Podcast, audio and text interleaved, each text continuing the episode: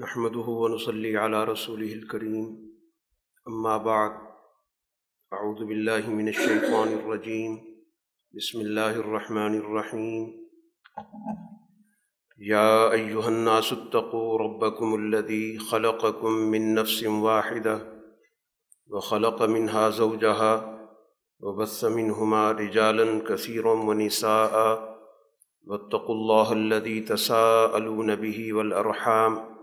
ان اللہ کان علیکم رقیبہ صدق اللہ العظیم صورت النساء مدنی صورت ہے اور مدنی صورتوں میں بنیادی طور پر معاشرے کی تشکیل کے تقاضوں پر بات کی گئی۔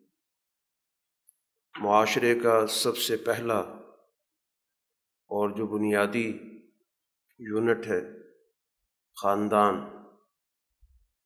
اس صورہ میں اس کی اہمیت پر بھی بات ہوئی ہے۔ اس سے متعلقہ مسائل کی وضاحت کی گئی ہے اور اس کے ساتھ ساتھ سماج کی، معاشرے کی جو دیگر نوعیتیں ہیں عمومی طور پر ان پر بھی بات کی گئی۔ پھر اس مدنی سماج میں جو مسائل موجود تھے اور جو اندرونی طور پر سازشیں موجود تھیں، منافقین کے گروہ جن سرگرمیوں میں ملوث تھے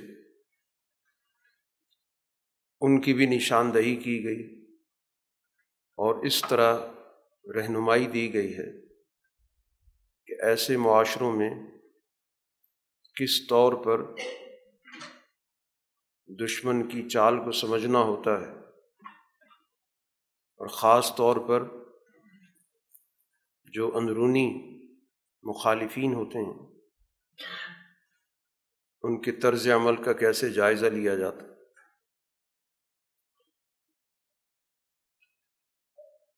اسی کے ساتھ جڑے ہوئے اس مدنی سماج کے دیگر موضوعات پر بھی ضمن گفتگو کی گئی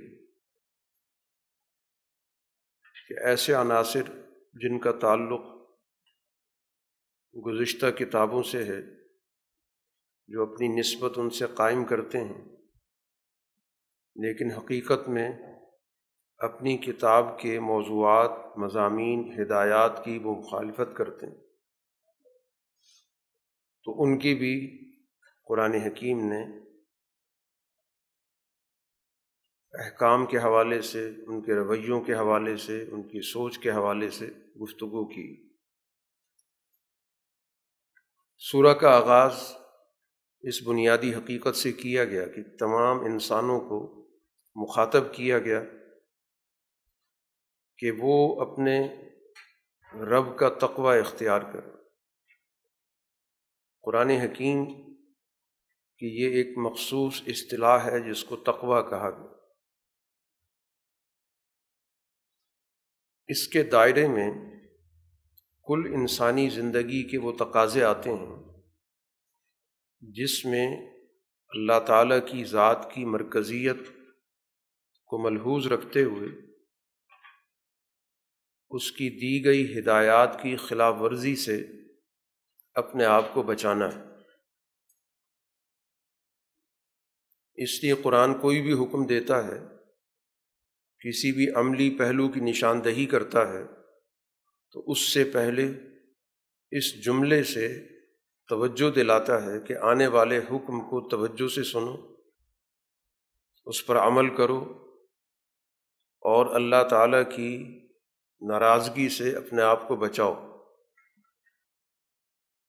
تو تقوی ایک جامع اصطلاح ہے، جس کے دائرے میں حقوق اللہ اور حقوق العباد دونوں کے حوالے سے انسان کے اندر جواب دہی کا احساس پیدا کرنا، کہ تم اللہ کے سامنے جواب دہ ہو۔ اس کے ہاں تم سے بعض پرس ہونی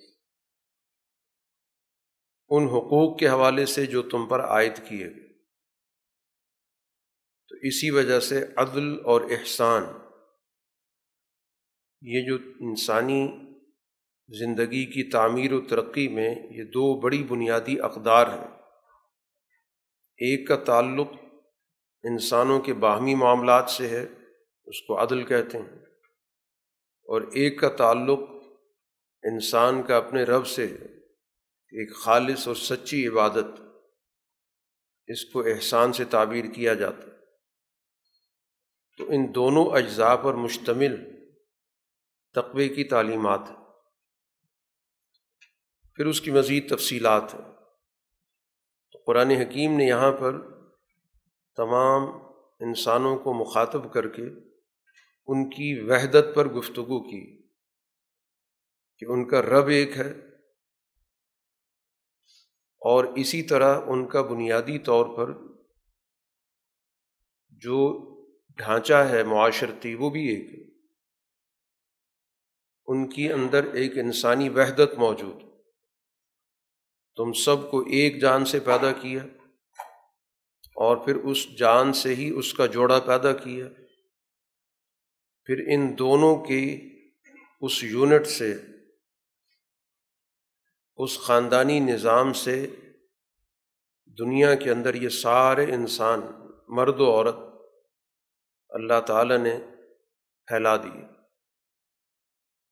تو اس وقت انسانی آبادی کی جو کثرت ہے، عربوں میں ہے، یہ تمام بنیادی طور پر جڑے ہوئے آدم اور ہوا کی نسبت سے۔ تو تمام انسانوں کے اندر ایک وحدت موجود ہے۔ تو رب کی وحدت بھی ہے اور اسی طرح باپ اور ماں کی وحدت بھی ہے۔ اس لیے یہاں پر دو حقوق پر خاص طور پہ بات کی گئی۔ کہ اس اللہ کا تقوی اختیار کرو جس کی بنیاد پر تم آپس میں مختلف معاملات میں سوال کرتے ہو، طلب کرتے ہو، اپنے تقاضے رکھتے ہو۔ اور اسی طرح قرابت داری کے بارے میں بھی خبردار رہو کہ اب رشتے پیدا ہوئے انہیں رشتوں کا پھیلاؤ ہے، کچھ قریب کے رشتے، کوئی دور کے رشتے۔ ان رشتوں کو پامال کرنے سے بھی اپنے آپ کو بچاؤ۔ تو یہ دو ہی چیزیں ہیں کہ انسان کا اپنے رب سے تعلق ہے اور انسان کا اس دنیا میں اپنے جیسے انسانوں سے تعلق ہے۔ تو دونوں کے لیے قرآن حکیم نے تقوی کا لفظ استعمال کیا۔ گویا دونوں کے حقوق کی پاسداری کرو۔ دونوں کے بارے میں تمہارے ذہن کے اندر پوری طرح لحاظ ہو۔ مکمل احتیاط موجود ہو۔ اور یقیناً اللہ تعالیٰ تم پر نگہبان۔ اس عمومی ہدایت کے بعد پھر سوسائٹی کے کچھ ایسے گروہ ہیں جو نسبتاً کمزور سمجھے جاتے ہیں۔ ان کے حقوق پر خاص طور پہ توجہ دلائی گئی۔ اس لیے قرآن نے دوسری آیت میں یتیموں کا ذکر کیا کہ وہ جو اپنے باپ سے محروم ہو گئے بچپن میں اور ان کو اپنے باپ کی طرف سے، اپنے خاندان کی طرف سے جو وراثت ملی ہے اس کی حفاظت کرو۔ اور جو اس کے بنیادی طور پر حقدار ہیں، ان بچوں تک ان کو پہنچاؤ۔ اور ایسا بالکل نہ کرنا کہ ان کی عمدہ چیزیں اپنے پاس رکھ لو اور اس کے بدلے میں اپنی ناپسندیدہ چیزیں ان کو دے دو۔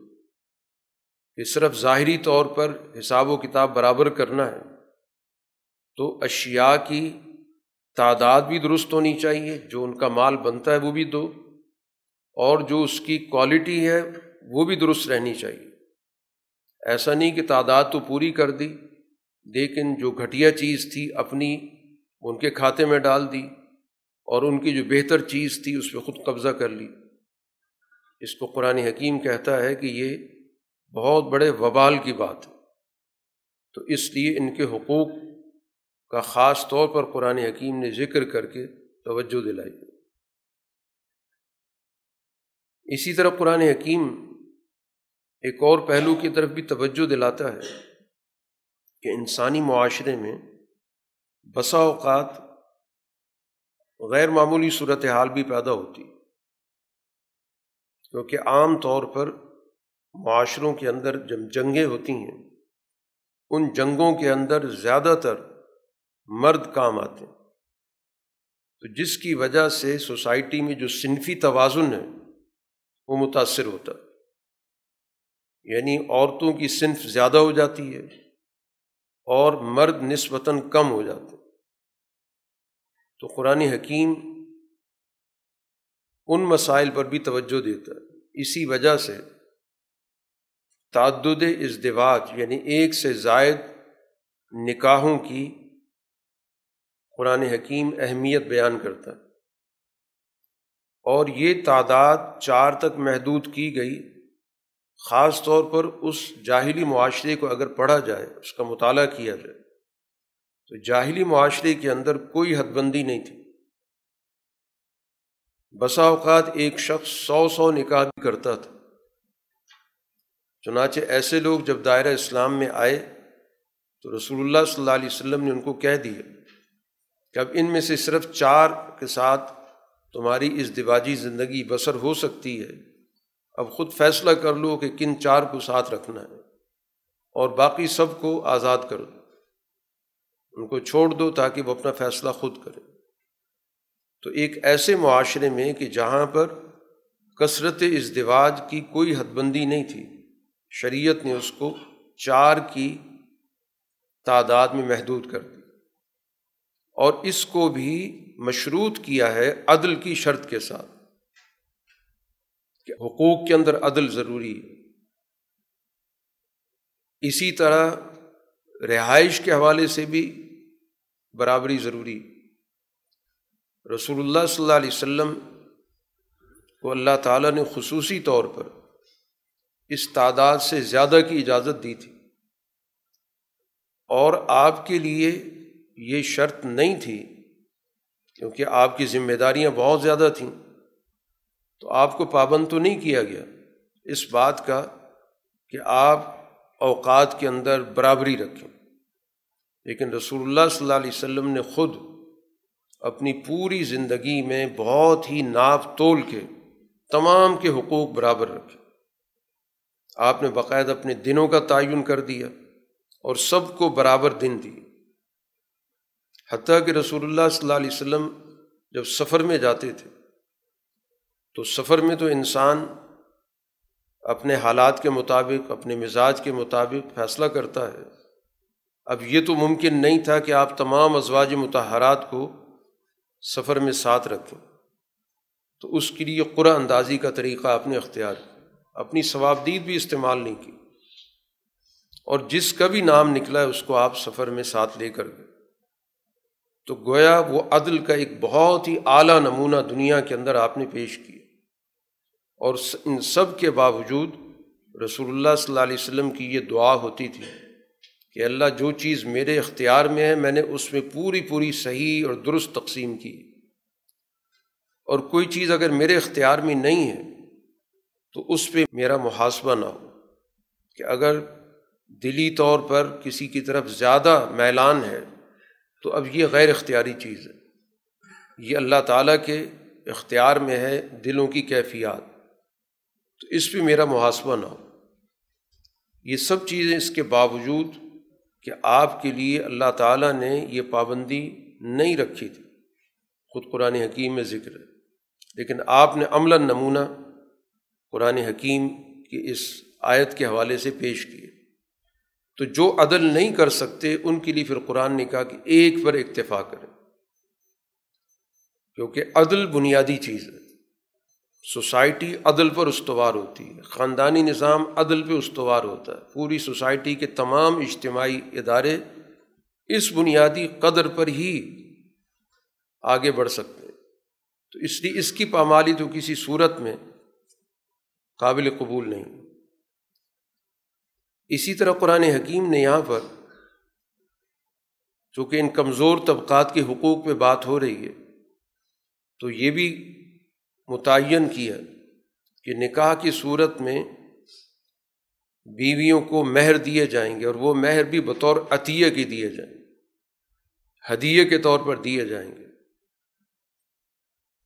اور کسی بھی صورت میں اس بات کی اجازت نہیں ہے کہ کسی عنوان سے ان کی مہر کی رقم کو ہتھیا لیا جائے یا پوری طور پر نہ دیا جائے یا کسی طریقے سے معاف کروا لیا جائے۔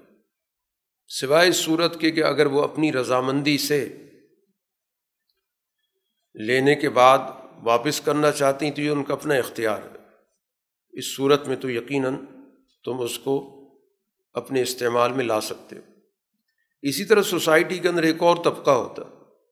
جو ذہنی طور پر کمزور ہوتا، جو مالی معاملات میں درست فیصلہ نہیں کر پاتا۔ جس کو قرآن کی اصطلاح کے اندر صفی کہا گیا۔ ان کے بارے میں یہ اندیشہ ہوتا ہے کہ یہ اپنے مال کو کہیں ضائع نہ کر دیں، کیونکہ ان کو یہ اندازہ نہیں ہوتا کہ ہم نے کہاں خرچ کرنا ہے، کتنا خرچ کرنا ہے۔ وہ کہ وہ ابھی تک اپنے بچپنے سے باہر نہیں نکلے۔ تو بچپنے کے اندر ایک بچے کی جو کیفیت ہوتی ہے کہ جو چیز بھی اس کو اچھی لگی، اس کو وہ لینے کی ضد کرتا ہے اور اس کے لیے جو بھی اس سے قیمت مانگی جائے وہ دینے کے لیے تیار ہو جاتا تو ایسے افراد کے بارے میں قرآن نے ہدایت دی کہ ان کو مال ان کے حوالے مت کرو۔ ان پر خرچ ضرور کرو جو ان کی ضروریاتیں پوری کرو، لیکن ان کے حوالے مت کرو، وہ اپنا سارا مال ضائع کر دیں۔ اور جب ان کے اندر وہ صلاحیت پیدا ہو جائے، تو پھر اس کے بعد ان کو وہ مال دے دو تاکہ وہ خود اس کے بارے میں فیصلہ کرو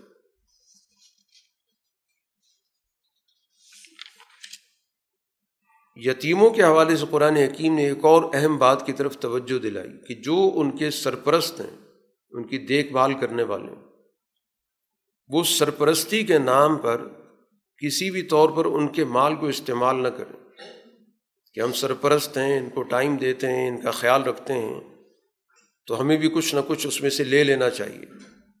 قرآن نے کہا کہ اگر واقعتاً وہ ضرورت مند ہیں، ان کے پاس اپنے وسائل نہیں ہیں، تو صرف بقدر ضرورت وہ لے سکتے ہیں۔ لیکن اگر ان کے اپنے وسائل موجود ہیں، تو پھر اس سے اپنے آپ کو دور رکھیں۔ پھر اس بنیاد پر کہ ہم وقت دیتے ہیں یا ان کے لیے ہم کام کاج کرتے ہیں، تو ہمیں اس وقت کے بدلے میں کچھ معاوضہ چاہیے، اس سے روک دیا گیا۔ اسی سے مسئلہ یہ اخذ کیا گیا۔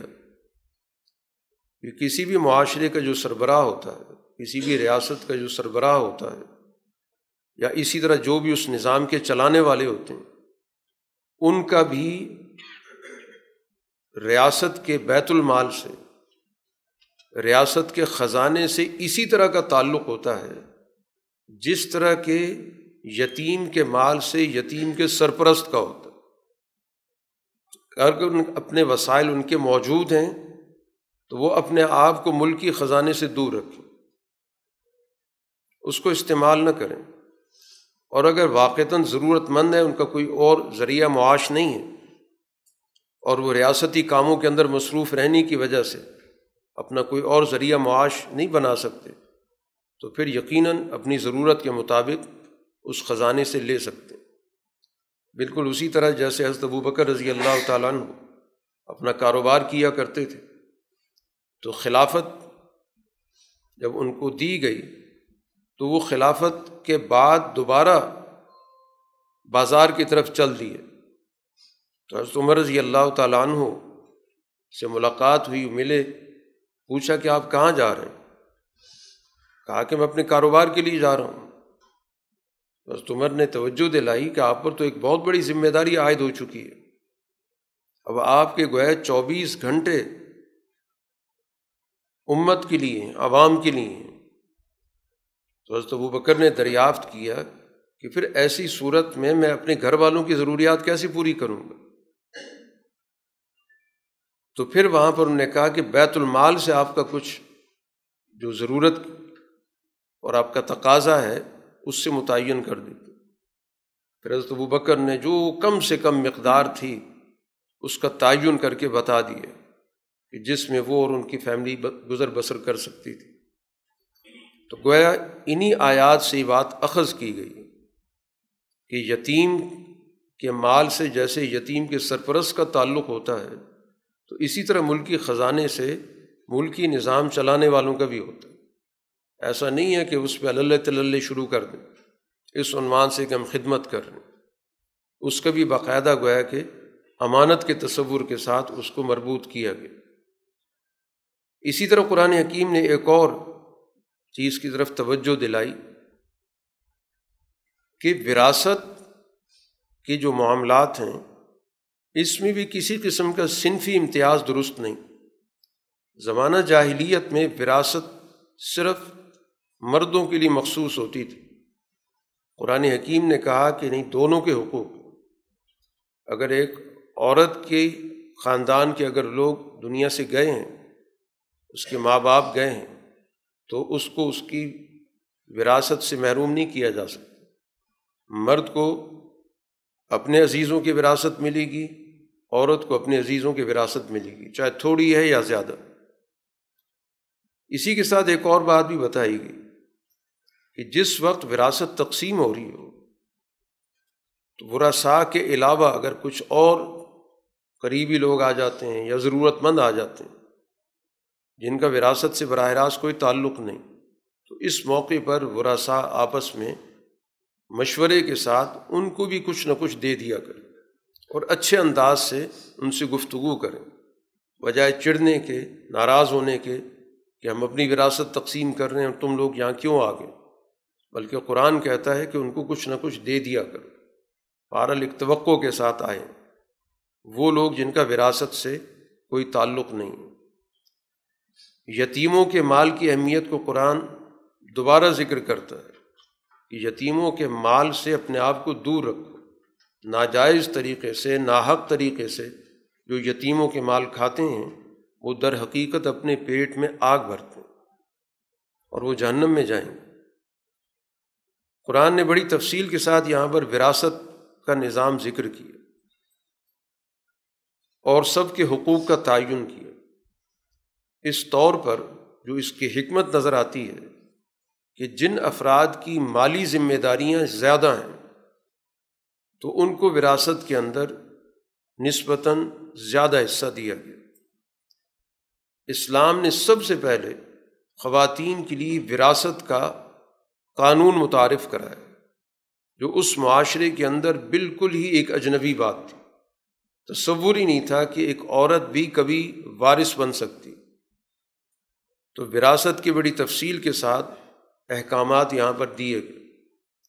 جن صورتوں کے اندر اسی سطح کا کوئی مرد رشتہ دار موجود ہے، تو وہاں پر تناسب ایک اور دو کا ہوگا وجہ یہ ہے کہ مرد پر اپنی ذات کے علاوہ خاندان کے دیگر افراد کی ذمہ داری بھی ہوتی ہے۔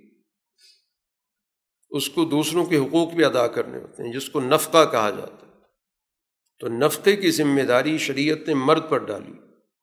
بطور شوہر کے، بطور باپ کے، بطور بیٹے کے اس کی ذمہ داری کا دائرہ وسیع ہے۔ تو اس وجہ سے اس کا حصہ بھی زیادہ رکھا گیا۔ عورت کی ملکیت کا حق پوری طرح تسلیم کرنے کے بعد اس پر ذمہ داری عائد نہیں کی گئی۔ سوائے اس کے کہ کوئی بہت کی ہنگامی صورت حال ہو۔ عام حالات کے اندر عورت کے ذمے نفقہ نہیں ہے۔ تو اس لحاظ سے گویا اس کی وراثت کم ہونے کے باوجود نتیجے کے اعتبار سے اگر دیکھی جائے تو اس کا استعمال صرف ذات کے علاوہ موجود نہیں ہے۔ جبکہ مرد کو جو کچھ ملے گا، اس کے حقوق کے اندر کئی لوگ شریک ہوں گے، اس کو کئی لوگوں پر اخراجات کرنے ہوں گے۔ تو اگر اس ساری تفصیل کے ساتھ اس پورے معاملے پر غور و فکر کیا جائے تو یقیناً یہ جو شریعت کی تقسیم ہے، وہ انتہائی متوازن اور اعتدال پر مبنی نظر آتی ہے۔ وراثت کے احکام بیان کرنے کے بعد، چونکہ ان تمام تفصیلات کا بنیادی طور پر جو مقصد ہے، وہ خاندانی نظام کو درست طریقے سے چلانا ہے۔ اس کو عدل کے اصولوں پر استوار کرنا۔ خاندانی نظام کے اندر ایک بڑی اہم چیز وہ اندرونی نظام کے اندر پاکیزگی کا ہونا بہت اہم۔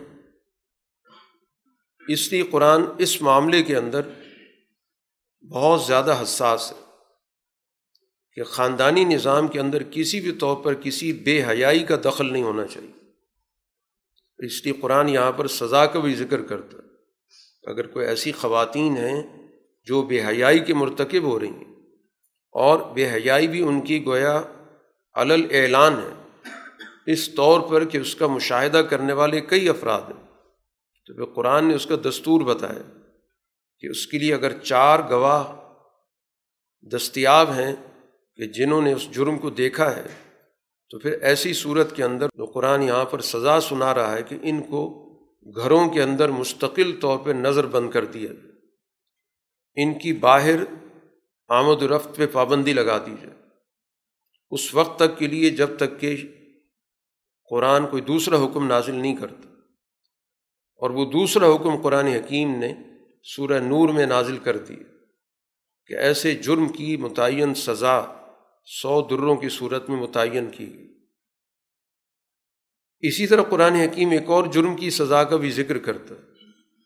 اور وہ ہے ہم جنس پرستی، جس کو قرآن حکیم اعضاء سے گندگی سے تعبیر کرتا ہے۔ اس کا اگر کوئی مرتکب ہوتا ہے تو ان کو بھی سزا دی جائے گی۔ لیکن اس سزا کا باقاعدہ قرآن نے تعین نہیں کی گویا اس کو اس دور کے نظام پر چھوڑ دیا گیا۔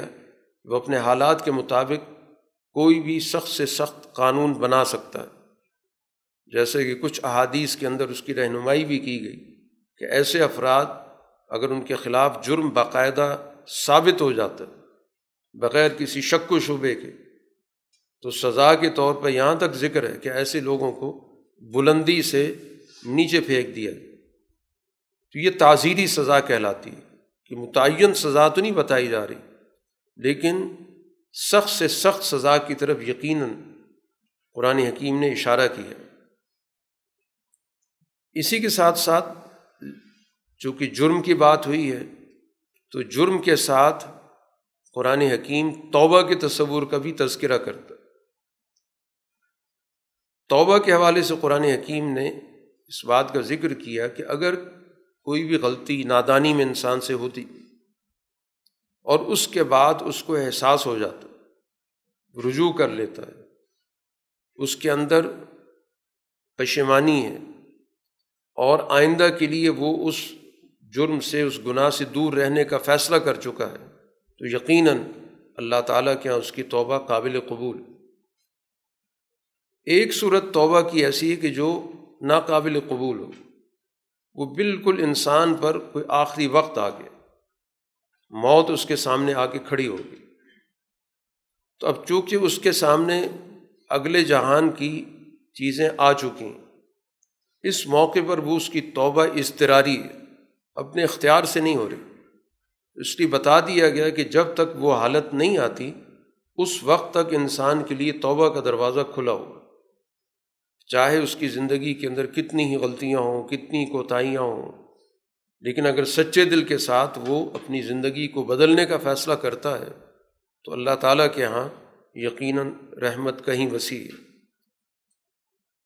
خواتین کے حقوق کی طرف قرآن حکیم توجہ دلاتا ہے کہ ایمان والوں کو مخاطب کر کے کہا کہ تمہاری لیے اس بات کی اجازت نہیں ہے کہ زبردستی عورتوں کو اپنی وراثت میں لو۔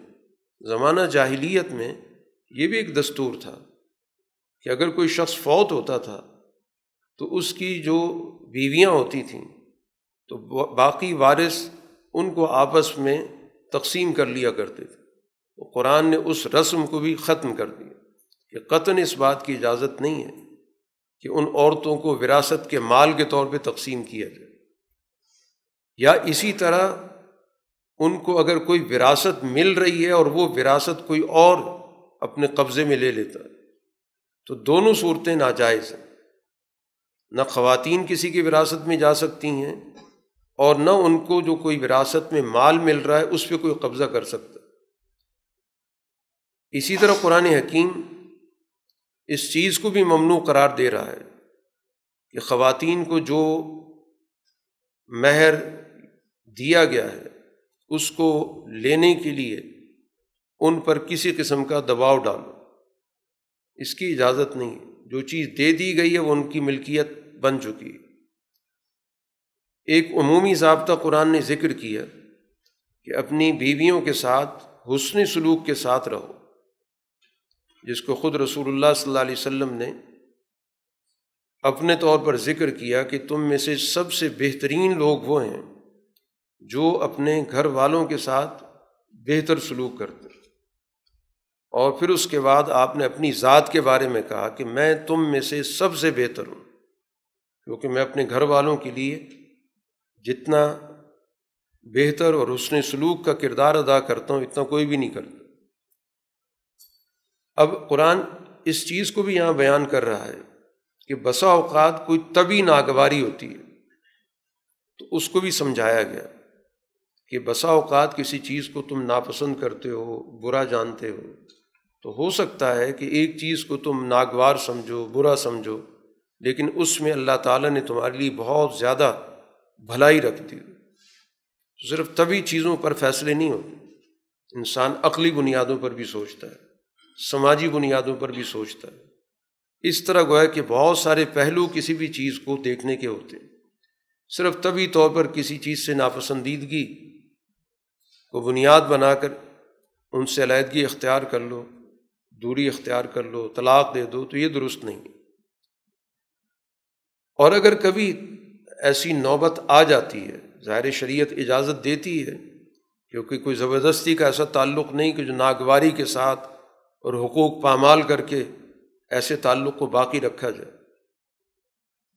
تو اگر تم اس نتیجے پر پہنچتے ہو کہ تمہیں اپنی زندگی میں اپنے شریک حیات کو بدلنا ہے۔ تو جس کو اپنی زندگی سے تم نکال رہے ہو طلاق کی صورت میں، اس کو اگر تم نے ڈھیروں مال دے رکھا ہے، تو کسی بھی صورت میں تم واپس لینے کے مجاز نہیں۔ قرآن حکیم یہاں پر اس کی قواہت بیان کر رہا ہے کہ کیا تم اس حالت میں لینا چاہتے ہو کہ ایک تو ناحق ہے اور یہ ایک بہت واضح گناہ ہے۔ چنانچہ اس آیت کی اساس پر وہ بڑا معروف واقعہ ہے کہ حضرت عمر فاروق رضی اللہ تعالیٰ عنہ نے ایک موقع پر یہ محسوس کیا کہ لوگ بہت ہی بھاری بھرکم مہر مقرر کرتے ہیں۔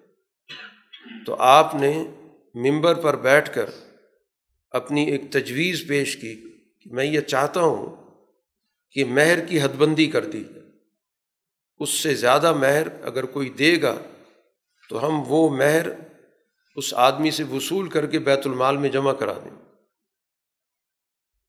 گفتگو کرنے کے بعد جب وہ ممبر سے اترے، تو وہیں پر ایک خاتون موجود تھیں، انہوں نے حضرت عمر کو ٹوک دی کہ آپ کو اس بات کا کوئی اختیار نہیں۔ کیونکہ قرآن کہہ چکا ہے کہ ڈھیروں مال بھی اگر دو گے تو واپس نہیں لے سکتے۔ تو حد بندی کیسے آپ کر سکتے ہیں؟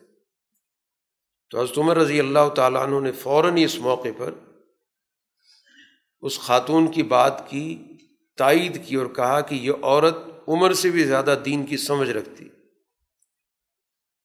اسی طرح قرآن حکیم اس کی قواعد بتا رہا ہے کہ تم آپس میں بہت ہی قریب رہے ہو۔ تمہارا جو آپس کا تعلق تھا، اتنا قریبی تعلق کسی انسان کا نہیں ہوتا۔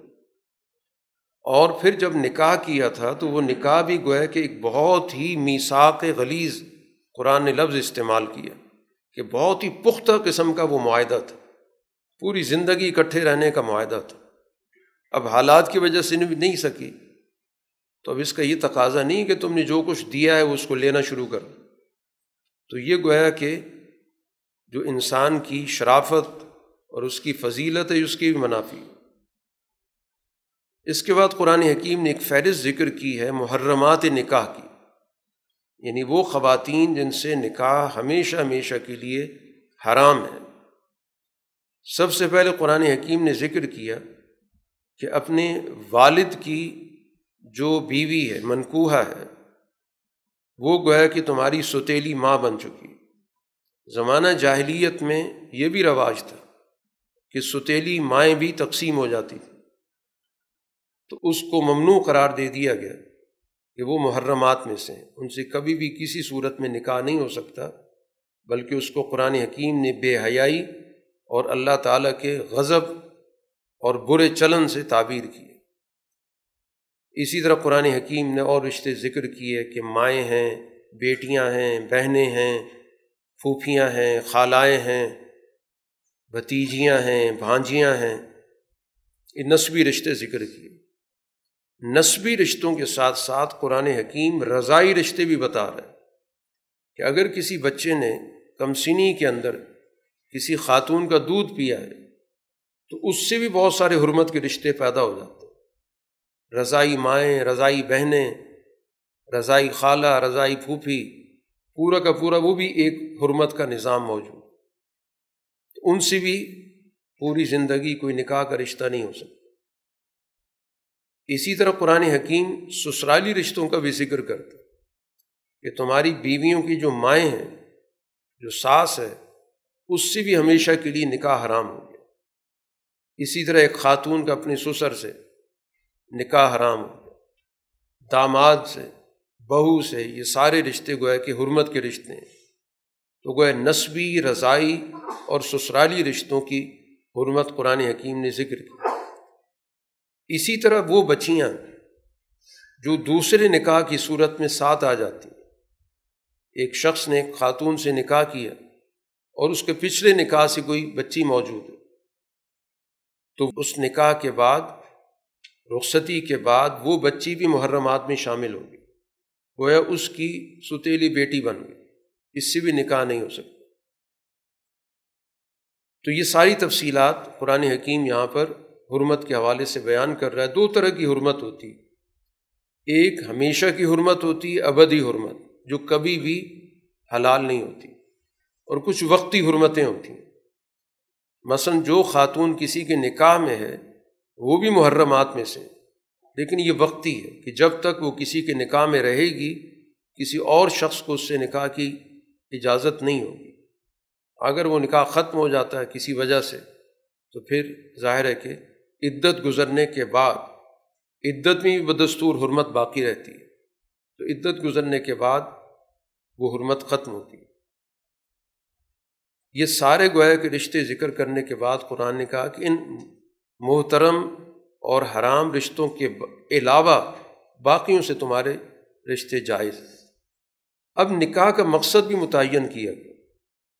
کہ نکاح کا مقصد در حقیقت ایک پائیدار مستقل زندگی بسر کرنا، یہ وقتی تعلق نہیں ہے۔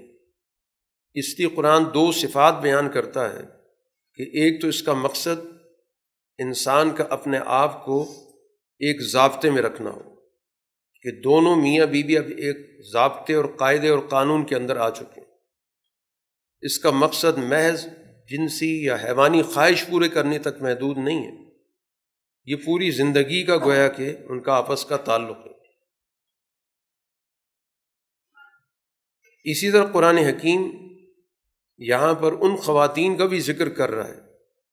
اس زمانے کے اندر جو غلام خواتین ہوا کرتی تھی، ان کے بھی حقوق کا ذکر کی کہ ان کے حقوق کی ادائیگی بھی تمہارے ذمے ہے۔ اور وہ نکاح کا رشتہ بھی پائیدار رشتہ ہوگا۔ اس کا مقصد بھی ایک آئلی زندگی ایک خاندانی زندگی بسر کرنا ہو۔ لیکن نسبتاً اس کے حقوق ایک آزاد عورت کے مقابلے میں کم ہوتے تھے۔ کیونکہ ظاہر ہے وہ جنگ میں قیدی خواتین ہوتی تھیں۔ اب ان قیدی خواتین کو اس سوسائٹی کے اندر ایک باعزت زندگی دینا بھی ضروری تھا کہ ان کو ایک باقاعدہ ایک فیملی لائف دی جائے۔ اس کے اندر ان کی پاکیزگی کا اہتمام کیا جائے تو جیسے ان کے حقوق نسبتاً کم رکھے گئے، تو سزاؤں کا نظام بھی اسی طرح کم رکھا گیا۔ کہ جن جرائم میں ایک آزاد عورت کو پوری سزا ملتی ہے، انہی جرائم میں غلام خواتین کو آدھی سزا ملتی۔ ہے جیسے قرآن حکیم نے بدکاری کے جرم کی سزا سو درے بتائی تو اگر یہی جرم کسی غلام خاتون سے ہو جائے گا، تو اس کو پچاس دروں کی سزا دی جائے گی۔ تو گویا توازن رکھا گیا کہ اگر کسی وجہ سے ان کے حقوق کم رکھے گئے اور ظاہر وہ ضرورت تھی، کیونکہ یہ جنگ میں قید ہونے والی خواتین تھیں۔ اس لیے اس پس منظر کو بھی ذہن میں رکھنا ضروری تھا، لیکن اس کے ساتھ ساتھ ان کو ایک انسانی زندگی دینی بھی ضروری تھی۔ کہ بجائے اس کی کہ ان کو جیلوں میں ڈال دیا جائے یا تنہائی میں رکھا جائے یا بغیر نکاح کے ان کو رکھا جائے، تو اس سے زیادہ سوسائٹی کے اندر مسائل پیدا ہوتے ہیں۔ تو یہ ایک متوازن راستہ نکالا گیا۔ ان تمام چیزوں کے ساتھ جو قرآن مختلف جگہوں پر غلاموں کی آزادی کا پورا کا پورا ایک طریقۂ کار بتاتا ہے۔ بہت سارے گناہوں کے کفارے میں سب سے پہلے قرآن غلام کی آزادی کو بطور کفارے کی ذکر کرتا ہے۔ وہ پورا کا پورا ایک نظام ہے ان غلاموں کے حوالے سے۔ اسی طرح قرآن حکیم اس بات کو بھی یہاں پر واضح کر رہا ہے کہ سوسائٹی کی تشکیل کے اندر مالی نظام کو بھی بڑا بنیادی کردار حاصل ہوتا۔ اس لیے واضح طور پر منع کیا گیا کہ آپس میں ایک دوسرے کے مال کو ناحق طریقے سے تم نہیں کھا سکتے۔ طاقت کے بل بوتے پر، جبر کے بل بوتے پر، جھوٹ کے بل بوتے پر، چوری، ڈکیتی، رشوت، جوا جتنی بھی ناجائز طریقے صرف جائز طریقہ قرآن نے کہا، تجارت، وہ بھی باہمی رضامندی سے۔ کہ دو فریق بغیر کسی دباؤ کے، بغیر کسی جبر کے آپس میں کاروبار کر رہے ہیں، تجارت کر رہے ہیں، اشیاء کا تبادلہ کر رہے ہیں۔ ایک اپنی چیز دیتا ہے، دوسرا اپنی چیز اس کو دے رہا ہے۔ اس میں تو ہم ایک دوسرے کے مال سے فائدہ اٹھا سکتے ہیں، لیکن اس کے علاوہ کوئی اور راستہ نہیں۔ اگر کوئی شخص ذاتی طور پر کسی کو کوئی ہدیہ دیتا ہے، تو ظاہر وہ کاروبار نہیں ہوتا۔ لیکن جہاں پر بھی لین دین ہوگا، تو ناجائز طریقوں سے جو لین دین ہے، اس کی کوئی گنجائش موجود نہیں۔ اب اس کے باوجود بھی اگر کوئی شخص ظلم کے ساتھ معاملات کرتا ہے، حدود سے تجاوز کرتا ہے، تو قرآن نے کہا کہ ہم ایسے لوگوں کو آگ میں ڈالیں گے۔ اسی کے ساتھ ساتھ قرآن حکیم نے ایک اور چیز بھی واضح کی، ایک عمومی ضابطہ ذکر کیا کہ جب تم بڑے بڑے گناہوں سے اپنے آپ کو بچاؤ گے، تو اللہ تعالیٰ تمہارے جو چھوٹے چھوٹے گناہ ہیں، ان کو تمہاری دیگر اعمال کی وجہ سے خود بخود معاف کرتا جائے گا۔ تو سوسائٹی کے اندر بڑے بڑے گناہ بالعموم وہی ہیں جن کا تعلق انسانی حقوق سے۔ صرف ایک بڑا گناہ اللہ کے حق کا جو شرک ہے۔ اس کے علاوہ جتنی بھی بڑے بڑے گناہ قرآن و حدیث میں بیان کیے گئے ہیں، وہ ساری انسانی حقوق سے تعلق رکھتے ہیں۔ والدین کی نافرمانی ہے، سود خوری ہے، کسی بھی پاک دامن شخص پہ تہمت لگانا ہے اسی طرح کسی کا مال کسی ناجائز طریقے سے ہتھیار لینا ہے، میدان جنگ میں پیٹ پھیر کر بھاگ جانا ہے، یہ ساری وہ چیزیں جن کا تعلق انسانی معاشرے سے۔ کئی چیزیں کم درجے کی بھی ہوتی ہیں۔ تو ان کم درجے کی گناہوں کے حوالے سے قرآن نے کہا کہ اصل چیز بڑے گناہوں سے اپنے آپ کو بچانا ہے۔ ان سے اگر انسان اپنے آپ کو دور رکھے گا تو جو معمولی کمزوریاں ہیں اللہ تعالیٰ کی طرف سے ان سے درگزر کیا جائے۔ ایک بڑے اہم موضوع پر قرآن یہاں پر گفتگو کر رہا ہے۔ وہ ہیں دو مختلف جو صنفیں ہیں سوسائٹی کے اندر۔ مردوں کی صنف اور عورتوں کی صنف۔ اس بات سے منع کیا گیا کہ کوئی صنف بھی دوسری صنف کے حوالے سے اپنے دل کے اندر یہ خواہش نہ پیدا کرے کہ ان کی صنف تو بہت اچھی ہے، بہت اعلیٰ ہے۔ ہم بھی کاش اس صنف میں ہوتے۔ مرد یہ کہیں کہ ہم کاش عورتوں کی صنف میں ہوتے یا عورتیں کہیں مردوں کی صنف میں ہوتے۔ دونوں صنفیں اپنی اپنی جگہ پر سوسائٹی کی ضرورت ہے اور دونوں مل کے معاشرہ بناتے ہیں۔ کوئی بھی ایک دوسرے کی جگہ نہیں لے سکتے۔ ہر ایک کا جو کردار ہے وہ دوسرا ادا نہیں کر سکتا۔ اور دونوں کے کردار سے مل کر سوسائٹی بنتی۔ ہے اس لیے جو بھی کردار ادا کرے گا، مرد ادا کریں گے تو اس کے مطابق اس کے نتائج دیکھیں گے۔ خواتین کریں گی تو اس کے مطابق اس کے نتائج دیکھیں گے۔ تو اس وجہ سے کسی کے اندر یہ احساس کم ترینی پیدا ہونا چاہیے کہ اپنی صنف کے مقابل صنف کو اعلیٰ سمجھے اور اپنی صنف کو کم سمجھنے لگ جائے، حقیر سمجھنے لگ جائے اور پھر دل کے اندر آرزوئیں پیدا ہوں۔ اور ہر صنف کے لیے اسلام نے ان کی ذمہ داریوں کا تعین کر دیا، ان کے حقوق کا تعین کر دیا۔ کسی پر بھی کوئی ضرورت سے زیادہ بوجھ نہیں ڈالا گیا۔ کہ جس کی وجہ سے انسان کے اندر یہ احساس پیدا ہو کہ وہ دوسرے صنف میں ہوتا تو شاید اس کو زیادہ حقوق حاصل ہوتے۔ تو اس لیے یہ ایک ایسی حقیقت ہے کہ جس میں دونوں کو اس احساس کمتری سے نکالا گیا۔ کہ جس صنف میں جس کو بھی پیدا کیا گیا وہ بالکل درست پیدا کیا گیا اور پورے حقوق کے ساتھ پیدا کیا گیا اور اس کا ایک متعین کردار ہے۔ اسی کے ساتھ قرآن حکیم نے اس تعلق کو، جو میاں بیوی کا ہے، ایک اور عنوان سے ذکر کیا اور وہ ہے قوامیت کا۔ کہ جب یہ یونٹ وجود میں آتا ہے، خاندانی نظام، تو کسی بھی نظام کو چلانے کے لیے آپ کو ایک ذمہ دار کا تعین کرنا ہو کیونکہ کوئی بھی نظام اس کے بغیر چل نہیں سکتا۔ سوسائٹی یا سوسائٹی کا کوئی بھی ادارہ ظاہر انارکی اور انتشار کے ساتھ آگے نہیں بڑھ سکتا۔ سسٹم کی اور نظام کی سوچ ہی سوسائٹی کو ترقی دیتی۔ تو جہاں بھی دو افراد جمع ہوں گے، تو لازمی طور پر وہاں پر ایک نظام وجود میں آئے گا اور اس کو لانا ہوگا۔ اور اس میں آپ کو تعین کرنا ہوگا کہ کس نے کیا کام کرنا ہے اور اس کی ذمہ داری کس کے سر ہوگی؟ کون جواب دہ ہوگا؟ تو اس فیملی یونٹ کی ذمہ داری مرد کو دی گئی کہ اس نے گویا کہ جواب دہی کرنی قرآن حکیم نے اس کی دو وجوہات ذکر کی۔ ایک تو دونوں کی جو نوعیت ہے، صنفی اعتبار سے، اس لحاظ سے جو مشکل کام ہے بھاری کام وہ مرد کے ذمے رکھا گیا۔ دفاع کے اعتبار سے، موسموں کی سختی کے اعتبار سے، کاموں کی جو سختی ہے اس کے اعتبار سے، ظاہر ہے کہ یہ مرد کی صنف ان کاموں کو سنبھال سکتی تو اس لحاظ سے گویا اس کو اس یونٹ کی انتظامی ذمہ داری اس کی ذمے کی گئی۔ اور اسی وجہ سے مرد پر تمام اخراجات عائد کر دیے گئے۔ گھر کا سارا خرچ اس نے اٹھانا، اپنی بیوی کا بھی، اپنے بچوں کا بھی، جو بھی ان کی ضروریاتی زندگی ہیں۔ تو اس لیے جو ذمہ داری اٹھا رہا ہے تو پھر سارے انتظامی طور پر بھی اسی کو جواب دہ سمجھا جائے اس کے مقابلے پر دوسری صنف سے یہ کہا گیا کہ وہ خاندانی نظام کے اندر ایک ہم آہنگ کردار ادا کرے، نیکی کا اور وہ وسائل جو مرد نے جمع کیے ہیں، ان وسائل کی حفاظت اس نے کرنی۔ یعنی ان وسائل زندگی کو پیدا مرد نے کرنا ہے اور ان کی حفاظت اس خاتون نے کرنی۔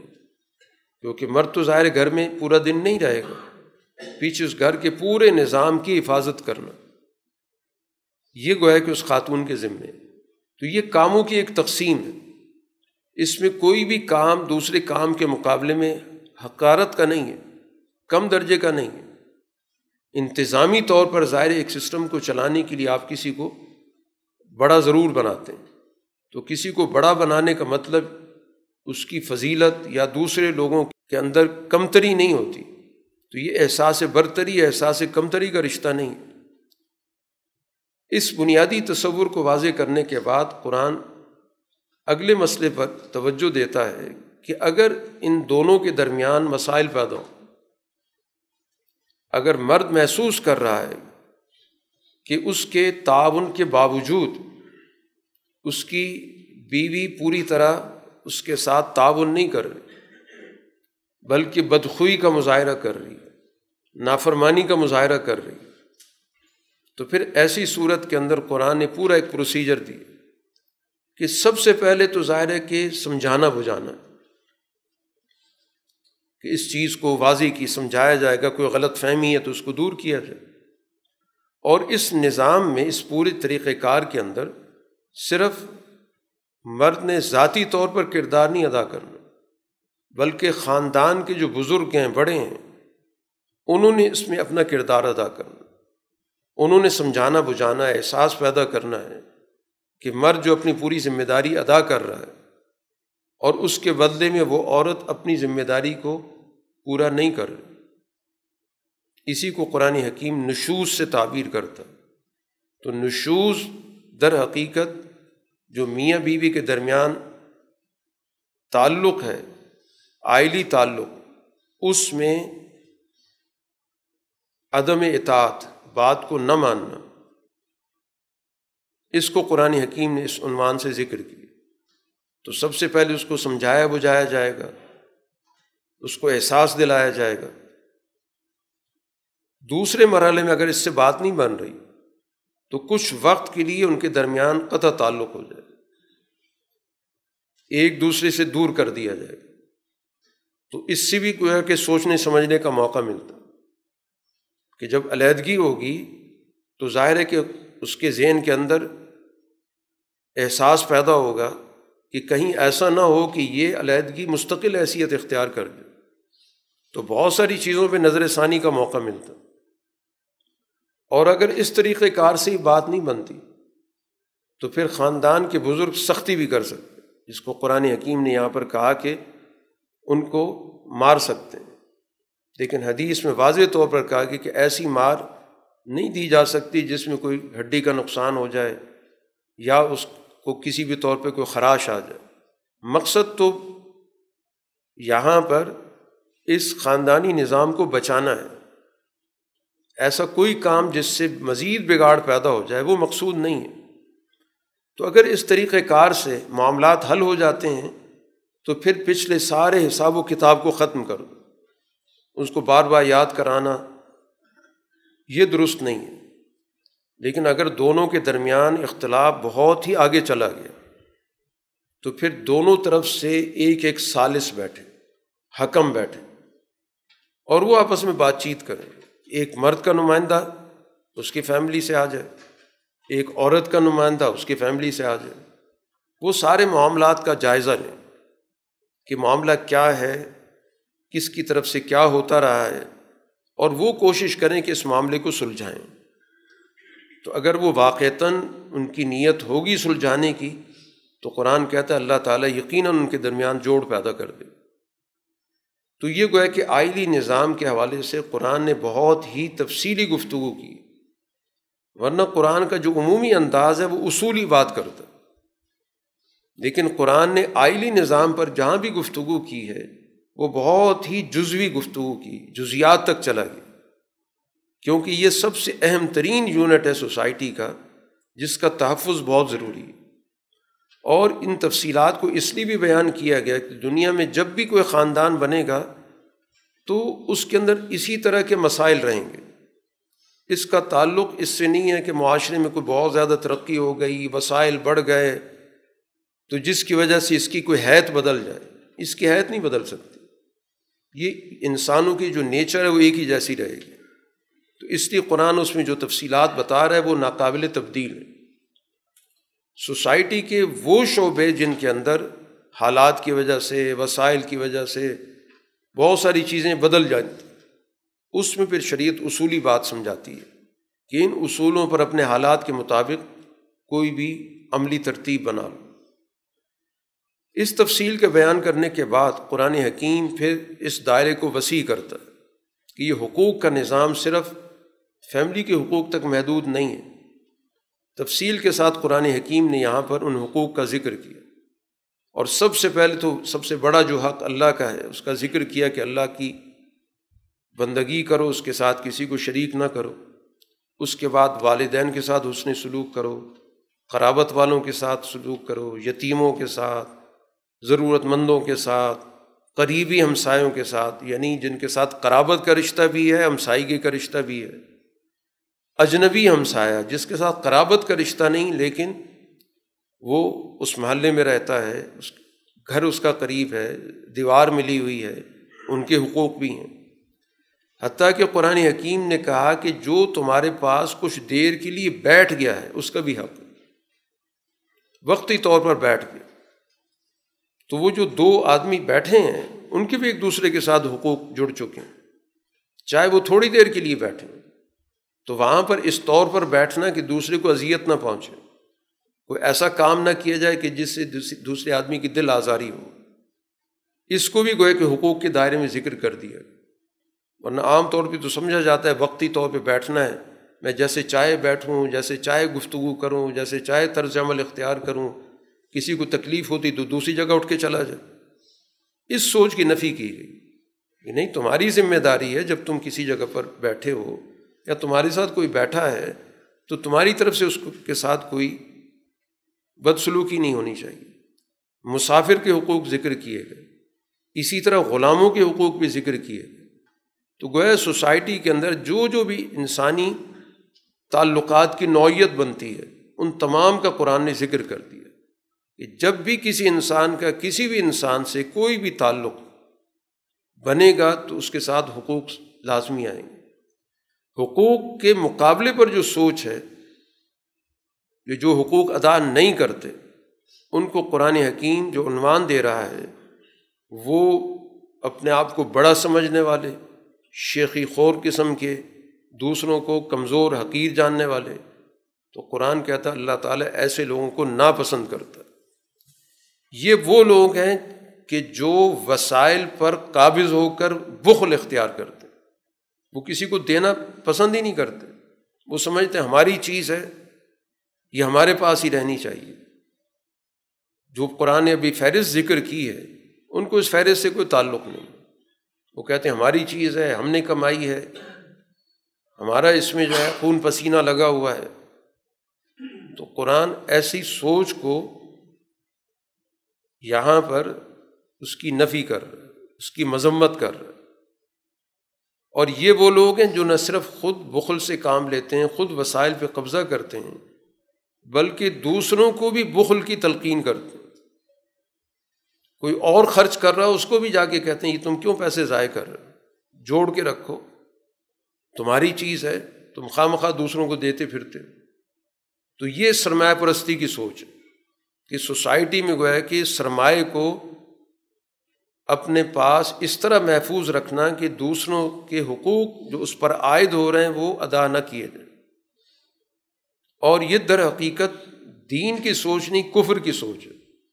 قرآن حکیم اس کو کافرانہ رویے کے طور پہ ذکر کرتا ہے کہ کافروں کے لیے ذلت ناک عذاب ہم نے تیار کر رکھا تو ایک طرز عمل تو یہ ہے، کچھ دوسرے طرز عمل کے لوگ بھی خرچ کرتے ہیں۔ لیکن اس خرچ سے مقصود بھی ان کے اپنے مقاصد ہوتے ہیں۔ ریاکاری کے طور پر کہ اس سے اپنی نمود و نمائش پیدا کرتے ہیں۔ اس کے ذریعے بھی مفادات حاصل کرنا چاہتے ہیں۔ کہ اس کے ذریعے سوسائٹی میں ان کا ایک اچھا تأثر پیدا ہوگا۔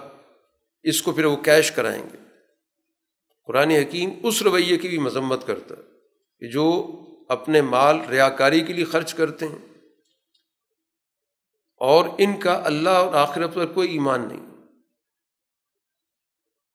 اگر یہ اللہ پر اور آخرت کے دن پر ایمان لاتے تو ان کا کیا نقصان تھا؟ یہ اللہ کے دیے ہوئے چیز میں سے خرچ کرتے تو کیا نقصان تھا؟ دیا بھی اللہ نے اور صرف ان سے یہ تقاضا کیا کہ اس کو فلاں جگہ پر اتنا خرچ کر دو۔ یہ بھی نہیں کہا کہ سارے کا سارا نکال کے دے دو۔ قلاش اور مفلس بن کے بیٹھ جاؤ، یہ بھی نہیں کہا۔ دیا بھی اس نے۔ تو اگر یہ بات مان لیتے تو انہیں کیا مسئلہ تھا؟ باقی اللہ تعالیٰ تو کسی پر کوئی ظلم نہیں کرتا، ذرہ برابر بھی ظلم نہیں کرتا۔ اگر کوئی اچھا کام کرتا ہے تو اللہ تعالیٰ تو اس کو دگنا دیتا، اپنی طرف سے اس سے بڑا اجر دیتا۔ اب چونکہ اجر کی بات ہوئی تو یہ دنیاوی اجر بھی ہے اور اخروی اجر بھی ہے۔ اور قیامت کے روز قرآن ذکر کرتا ہے کہ وہاں پر تمام لوگوں کو جب جمع کیا جائے گا، تو پھر وہاں پر ایمان والی جماعت کو تو کل انسانیت پر بطور گواہ کے پیش کیا جائے گا۔ اور رسول اللہ صلی اللہ علیہ وسلم اپنی اس امت پر گواہ کے طور پر آئیں گے کہ اس امت نے آپ کے دیے گئے اصول، ضابطوں کو کہاں تک پورا کیا؟ کیا کیا کوتاہی کی؟ تو اس لیے وہ دن وہ ہوگا جس کو قرآن ذکر کرتا ہے کہ کافر یہ آرزو کریں گے۔ اور جنہوں نے اللہ کے رسول کی نافرمانی کی کہ کاش زمین میں وہ برابر کر دی زمین میں ہی رہیں۔ کوئی حساب و کتاب نہ ہو۔ اور اس روز وہ اللہ سے کوئی بات چھپا نہیں پائیں گے۔ ہر چیز ظاہر ہو جائے۔ گی احکام کے ساتھ ساتھ ابھی آئلی مسائل پر گفتگو قرآن نے کی۔ اب اس کے بعد کچھ اور مسائل جن کا تعلق تہارت سے ہے، پاکیزگی سے ہے اور ایک اور معاشرتی مرکز سے ہے جو مسجد کی صورت میں۔ اس کی بھی آداب بتائے گا کہ سوسائٹی کو جوڑنے کا ایک بہت اہم ترین ادارہ وہ مسجد کا اس کے آداب کے طور پر ایک تو سب سے اہم بات یہ بتائی کہ مساجد کے اندر سب سے اہم ترین فریضہ نماز کا ہوتا ہے۔ اور اس نماز کے اندر سب سے اعلیٰ ترین کلام قرآن کا پڑھا جاتا اور اس قرآن سے واقفیت کا ہونا ضروری ہے۔ اس لیے قرآن کہتا ہے کہ ایسی حالت میں نماز کے قریب مت جاؤ کہ جب تم پر کوئی نشے کی کیفیت ہو۔ بعد میں نشے کی تو مستقل طور پر حرمت آ گئی۔ یہ اس زمانے کی بات ہے کہ جس میں ابھی باقاعدہ احکامات نہیں آئے تھے۔ لیکن یہ منع کر دیا گیا کہ ایسی حالت میں تو عبادت کے قریب جانے کا کوئی فائدہ نہیں۔ جب تک کہ تمہیں یہ نہ پتہ چلے کہ تم کہہ کیا رہے ہو۔ تو گویا قرآن کا سمجھنا یہ بہت ضروری ہے کہ ہم نماز کی حالت میں کیا کلمات سن رہے ہیں یا کیا کلمات پڑھ رہے ہیں۔ تو اس لیے کم سے کم ہمیں نماز کے اندر سورہ فاتحہ کا مفہوم پتہ ہو کہ یہ مفہوم ہے، یہ ہم پڑھ رہے ہیں یا یہ سن رہے ہیں۔ اسی طرح جو ہم تسبیحات پڑھ رہے ہیں اتحیات پڑھ رہے ہیں، کہ جو کلمات پڑھے جا رہے ہیں، ان کا ہمیں علم ہو کہ ان کا مفہوم کیا۔ اسی طرح نماز اور مسجد سے تہارت کی جو منافی صورت حال ہے، جنابت کی حالت ہے، ایک شخص کو غسل کی ضرورت پیش آ گئی، تو اس کے لیے منع ہے مسجد میں نہیں جا سکتا سوائے کوئی ایسی صورت ہے، اس کی کوئی گزرگاہ ہے، وہ وہاں کہیں جانا چاہتا ہے اور کوئی راستہ موجود نہیں ہے، تو ظاہر ایک مجبوری کے طور پہ وہاں سے گزرنے کی اجازت دے دی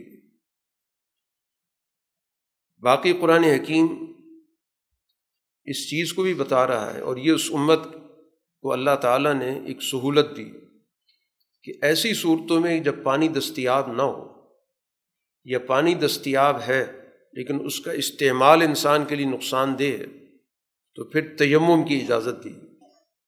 اور رسول اللہ صلی اللہ علیہ وسلم نے اس کو ان خصوصیات میں ذکر کیا گیا جو اللہ نے آپ کو عطا کی جو اس سے پہلے کسی کو نہیں ملی تھی۔ ان احکامات کو بیان کرنے کے بعد اب قرآن جو سوسائٹی کے اندر رویے ہیں، جن سے سماج بگڑتا ہے، جس کے نتیجے میں معاشرے کے اندر ایک دوسرے سے دوریاں پیدا ہوتی ہیں، وہ نفاق کے رویے ہیں۔ ان پر بڑی تفصیل سے قرآن گفتگو کر۔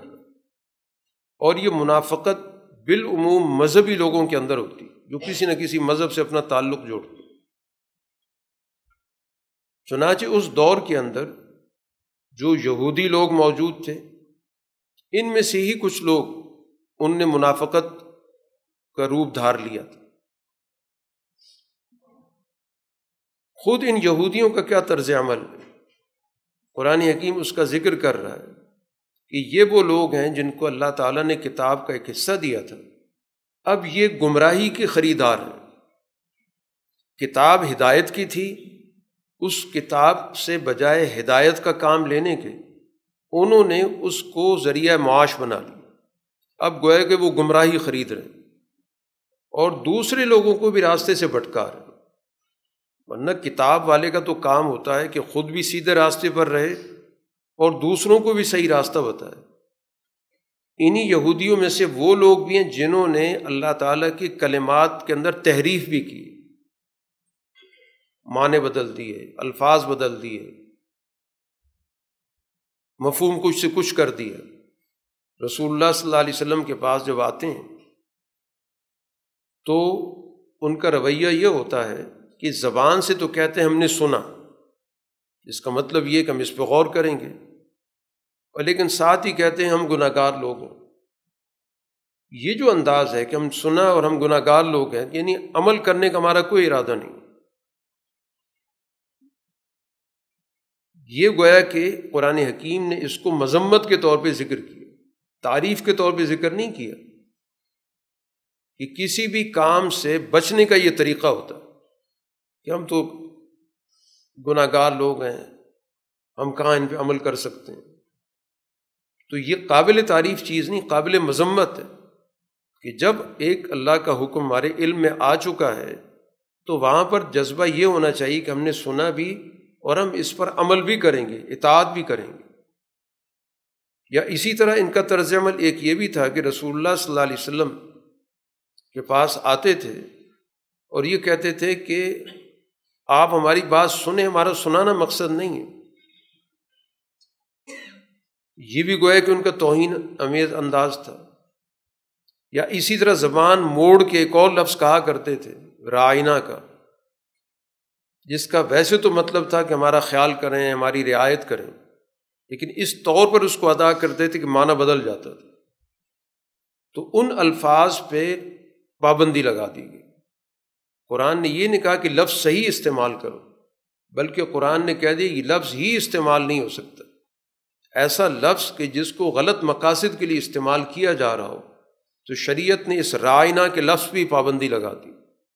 اور متبادل لفظ دیا کہ اگر حضور صلی اللہ علیہ وسلم کو متوجہ کرنا ہو تو کہ ان ضرنا ہماری طرف دیکھیں۔ مقصد یہ کہ اس طرح کے الفاظ کی آڑ میں جن لوگوں کی بدنیتی ہے، اس کا بھی انسداد کر دیا جائے۔ اہل کتاب سے کہا جا رہا ہے، جن کو اللہ نے کتاب دی تھی، کہ اللہ نے جو اب کتاب نازل کی ہے، قرآن کی صورت میں، اس پر ایمان لاؤ۔ قبل اس کے کہ تمہارے پاس اس ہدایت کو قبول کرنے کی صلاحیت ختم ہو جائے۔ اللہ تعالیٰ تمہارے چہروں کو مٹا ڈالے، سوچنے، سمجھنے کی صلاحیت ختم کر دے اور پھر ان کو پیٹھ کی طرف پھیر دے۔ یا تم پر لانت کر دے جس طرح کہ تمہارے اندر، ماضی کے اندر ہفتے والوں پر لانت ہوئی تھی۔ یہودیوں کو ہفتے کا دن مقدس دن کے طور پہ دیا گیا تھا اور پابندی لگا دی گئی تھی کہ وہ شکار نہیں کریں گے۔ ان نے ہیلے بہانے کر کے شکار کیا تھا تو اللہ تعالیٰ کی طرف سے ان کی شکل مسق کر دی گئی تھی۔ قرآن حکیم یہاں پر واضح کر رہا ہے کہ جو سب سے بڑا ناقابل معافی جرم ہے وہ شرک۔ اللہ تعالیٰ اس کو بخشے گا نہیں۔ کہ اللہ کے ساتھ جو تعلق ہے، محبت کا، اس میں کسی کو اس درجے میں شریک کرنا۔ اللہ تعالیٰ کے جو جو بھی حقوق ہیں کہ اللہ سے محبت کا تعلق، اللہ تعالیٰ کا اس دنیا کے اندر اختیارات کا جو تعلق، اس دنیا کے اندر وسائل پر اس کی ملکیت کا تعلق، ان میں کسی درجے میں بھی شراکت ہوگی، تو یہ ناقابل قبول۔ محبت صرف اللہ کی ہے۔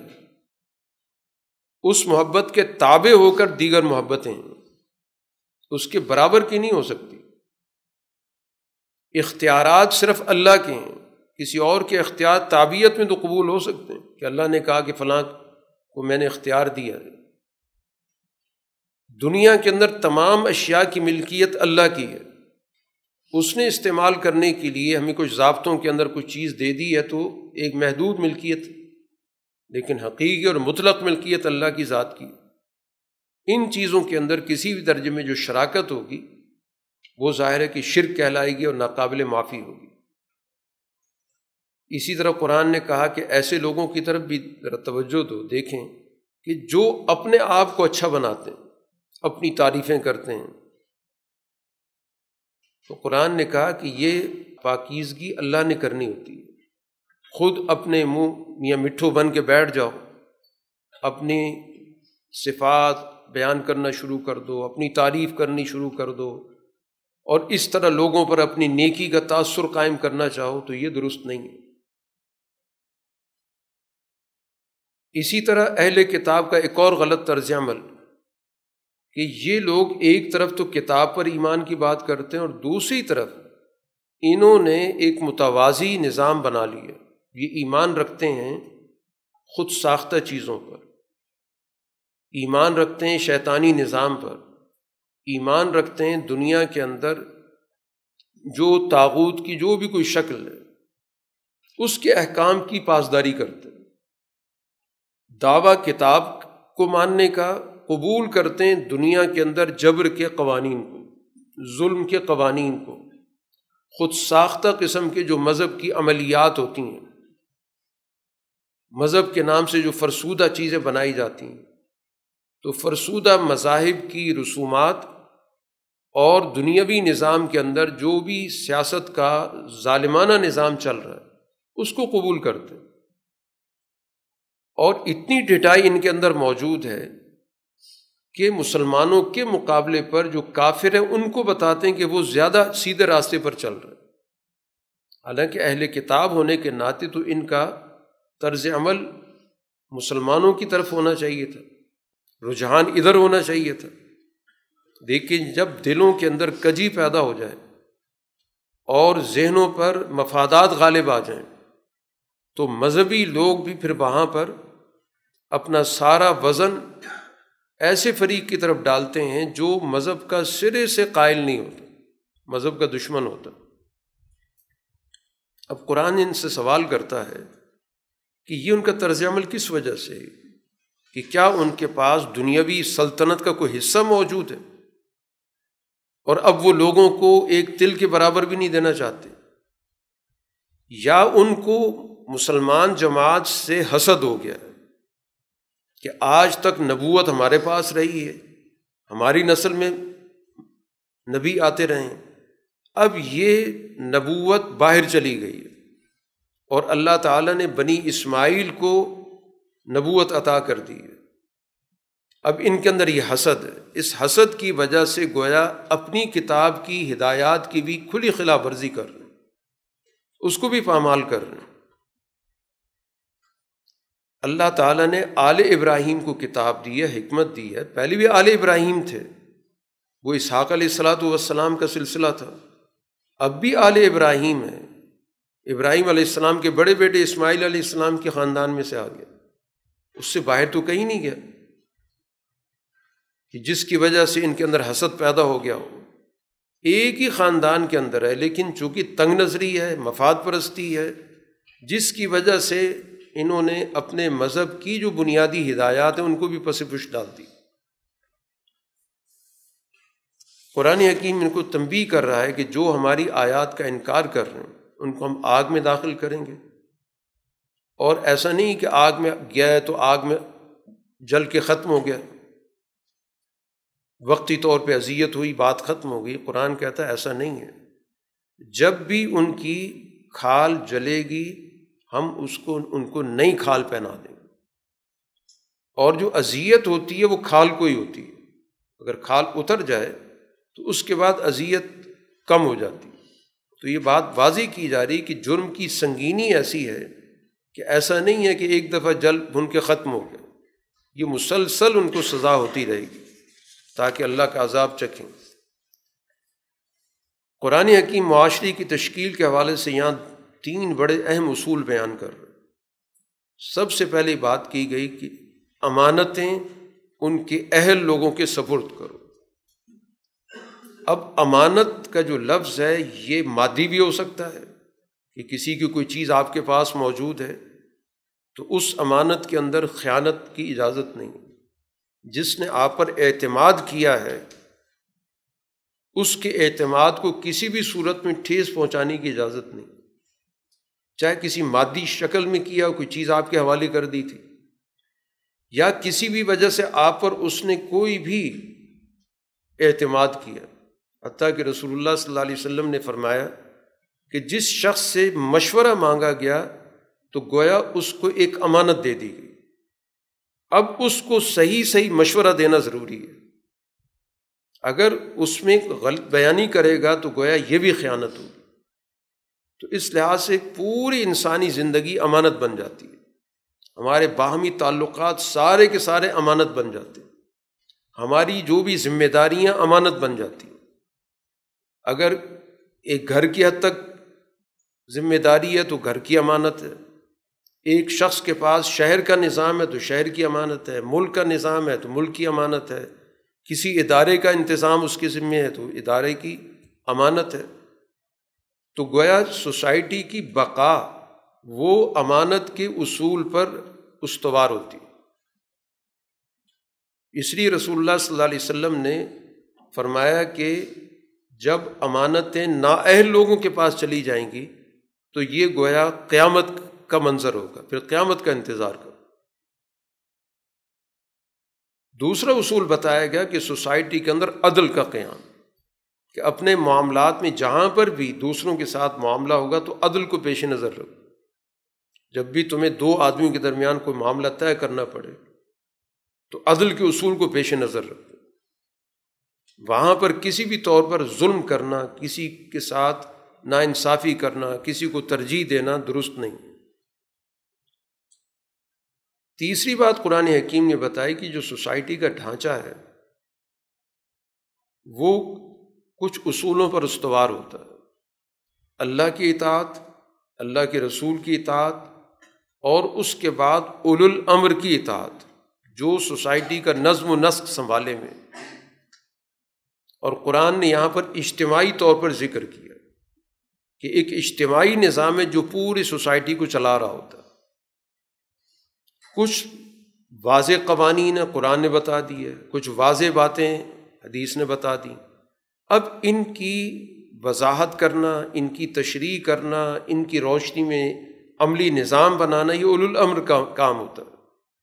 تو سوسائٹی کے اندر انتشار اور نارکی یہ سوسائٹی کی تباہی ہوتی اس سے بچنے کا طریقہ یہی ہے، اس سے بچانے کا طریقہ یہی ہے کہ سوسائٹی کے اندر نظم و نسق قائم کیا جائے۔ سوسائٹی کو باقاعدہ ایک نظام پہ استوار کیا جائے، اس کے قاعدے ضابطے مقرر کیے جائیں، اس کے اندر لوگوں کو باقاعدہ ذمہ داریاں تفویض کی جائیں، پھر ان ذمہ داریوں کے مطابق ان کی بات کو مانا بھی جائے۔ تو پھر معاشرہ ظاہر ایک ترقی کرتا ہے۔ اور اگر کسی موضوع پر آپس میں اختلاف رائے ہو جاتا ہے، تنازع ہو جاتا ہے، تو اللہ اللہ کے رسول یعنی قرآن اور سنت، یہ اساس ہے، اس کی روشنی میں فیصلہ کر لو۔ کہ کس کی بات قرآن کے قریب ہے، سنت کے قریب ہے، تو اس کی بات قبول کرو۔ من مانی والا جو طریقہ ہے، یہ سوسائٹی کے اندر تباہی کا باعث بنتا۔ اس کے بعد قرآن حکیم نے اس کے مقابلے پر، یہ تو اہل ایمان کی باتیں بیان کیں۔ اس کے مقابلے پر ان خود ساختہ مذہبی لوگوں کی قرآن نے یہاں پر مذمت کی ہے، جن کا دعویٰ ہے کہ ہم کتاب پر ایمان رکھتے ہیں۔ رسول اللہ صلی اللہ علیہ وسلم کو آ کے کہتے تھے، ہم آپ کی کتاب پر ایمان رکھتے ہیں، پچھلی کتابوں پہ ایمان رکھتے ہیں۔ لیکن عملی سماجی مسائل کے اندر وہ تاغوت کے پاس جا کے فیصلے کرواتے ہیں۔ جو سوسائٹی کے اندر ظلم کا نظام قائم ہے، بجائے اس کے کہ وہ عدل کو قائم کرنے کے لیے اللہ کے رسول کے پاس آئیں۔ وہ سوسائٹی میں ان لوگوں کے پاس جاتے ہیں جو سوسائٹی کے اندر ظلم کے نمائندے۔ کہ ہم جھگڑا وہاں جا کے طے کروائیں گے۔ حالانکہ ان کو کہا گیا تھا کہ اللہ پر ایمان کا لازمی تقاضا کیا ہے کہ تاغوت کا انکار کرو۔ جو متبادل، متوازی ظلم کا نظام ہے اس کا انکار کرو۔ تو مذہب ان کا کچھ ہے اور ان کی سیاست اس سے مختلف ہے، ان کا سماج اس سے مختلف ہے۔ جب ان سے یہ کہا جاتا ہے کہ اللہ کے نازل کردہ چیزوں کی طرف آؤ، اللہ کے رسول کی طرف آؤ، تو منافقین کو آپ دیکھیں گے کہ وہ وہاں سے کنی کترا رہے ہوں گے، ہٹ رہے ہوں گے کہ ہمیں فیصلے کرنے کے لیے ادھر نہ جانا پڑے۔ اور جب ان پہ کوئی تکلیف آتی ہے، مصیبت آتی ہے، پھر دوڑے آپ کے پاس آتے ہیں، قسمیں کھاتے ہیں کہ ہم تو اچھے لوگ ہیں، ہم تو بھلائی چاہتے ہیں، ملاپ چاہتے ہیں، جھگڑوں کو مٹانا چاہتے ہیں۔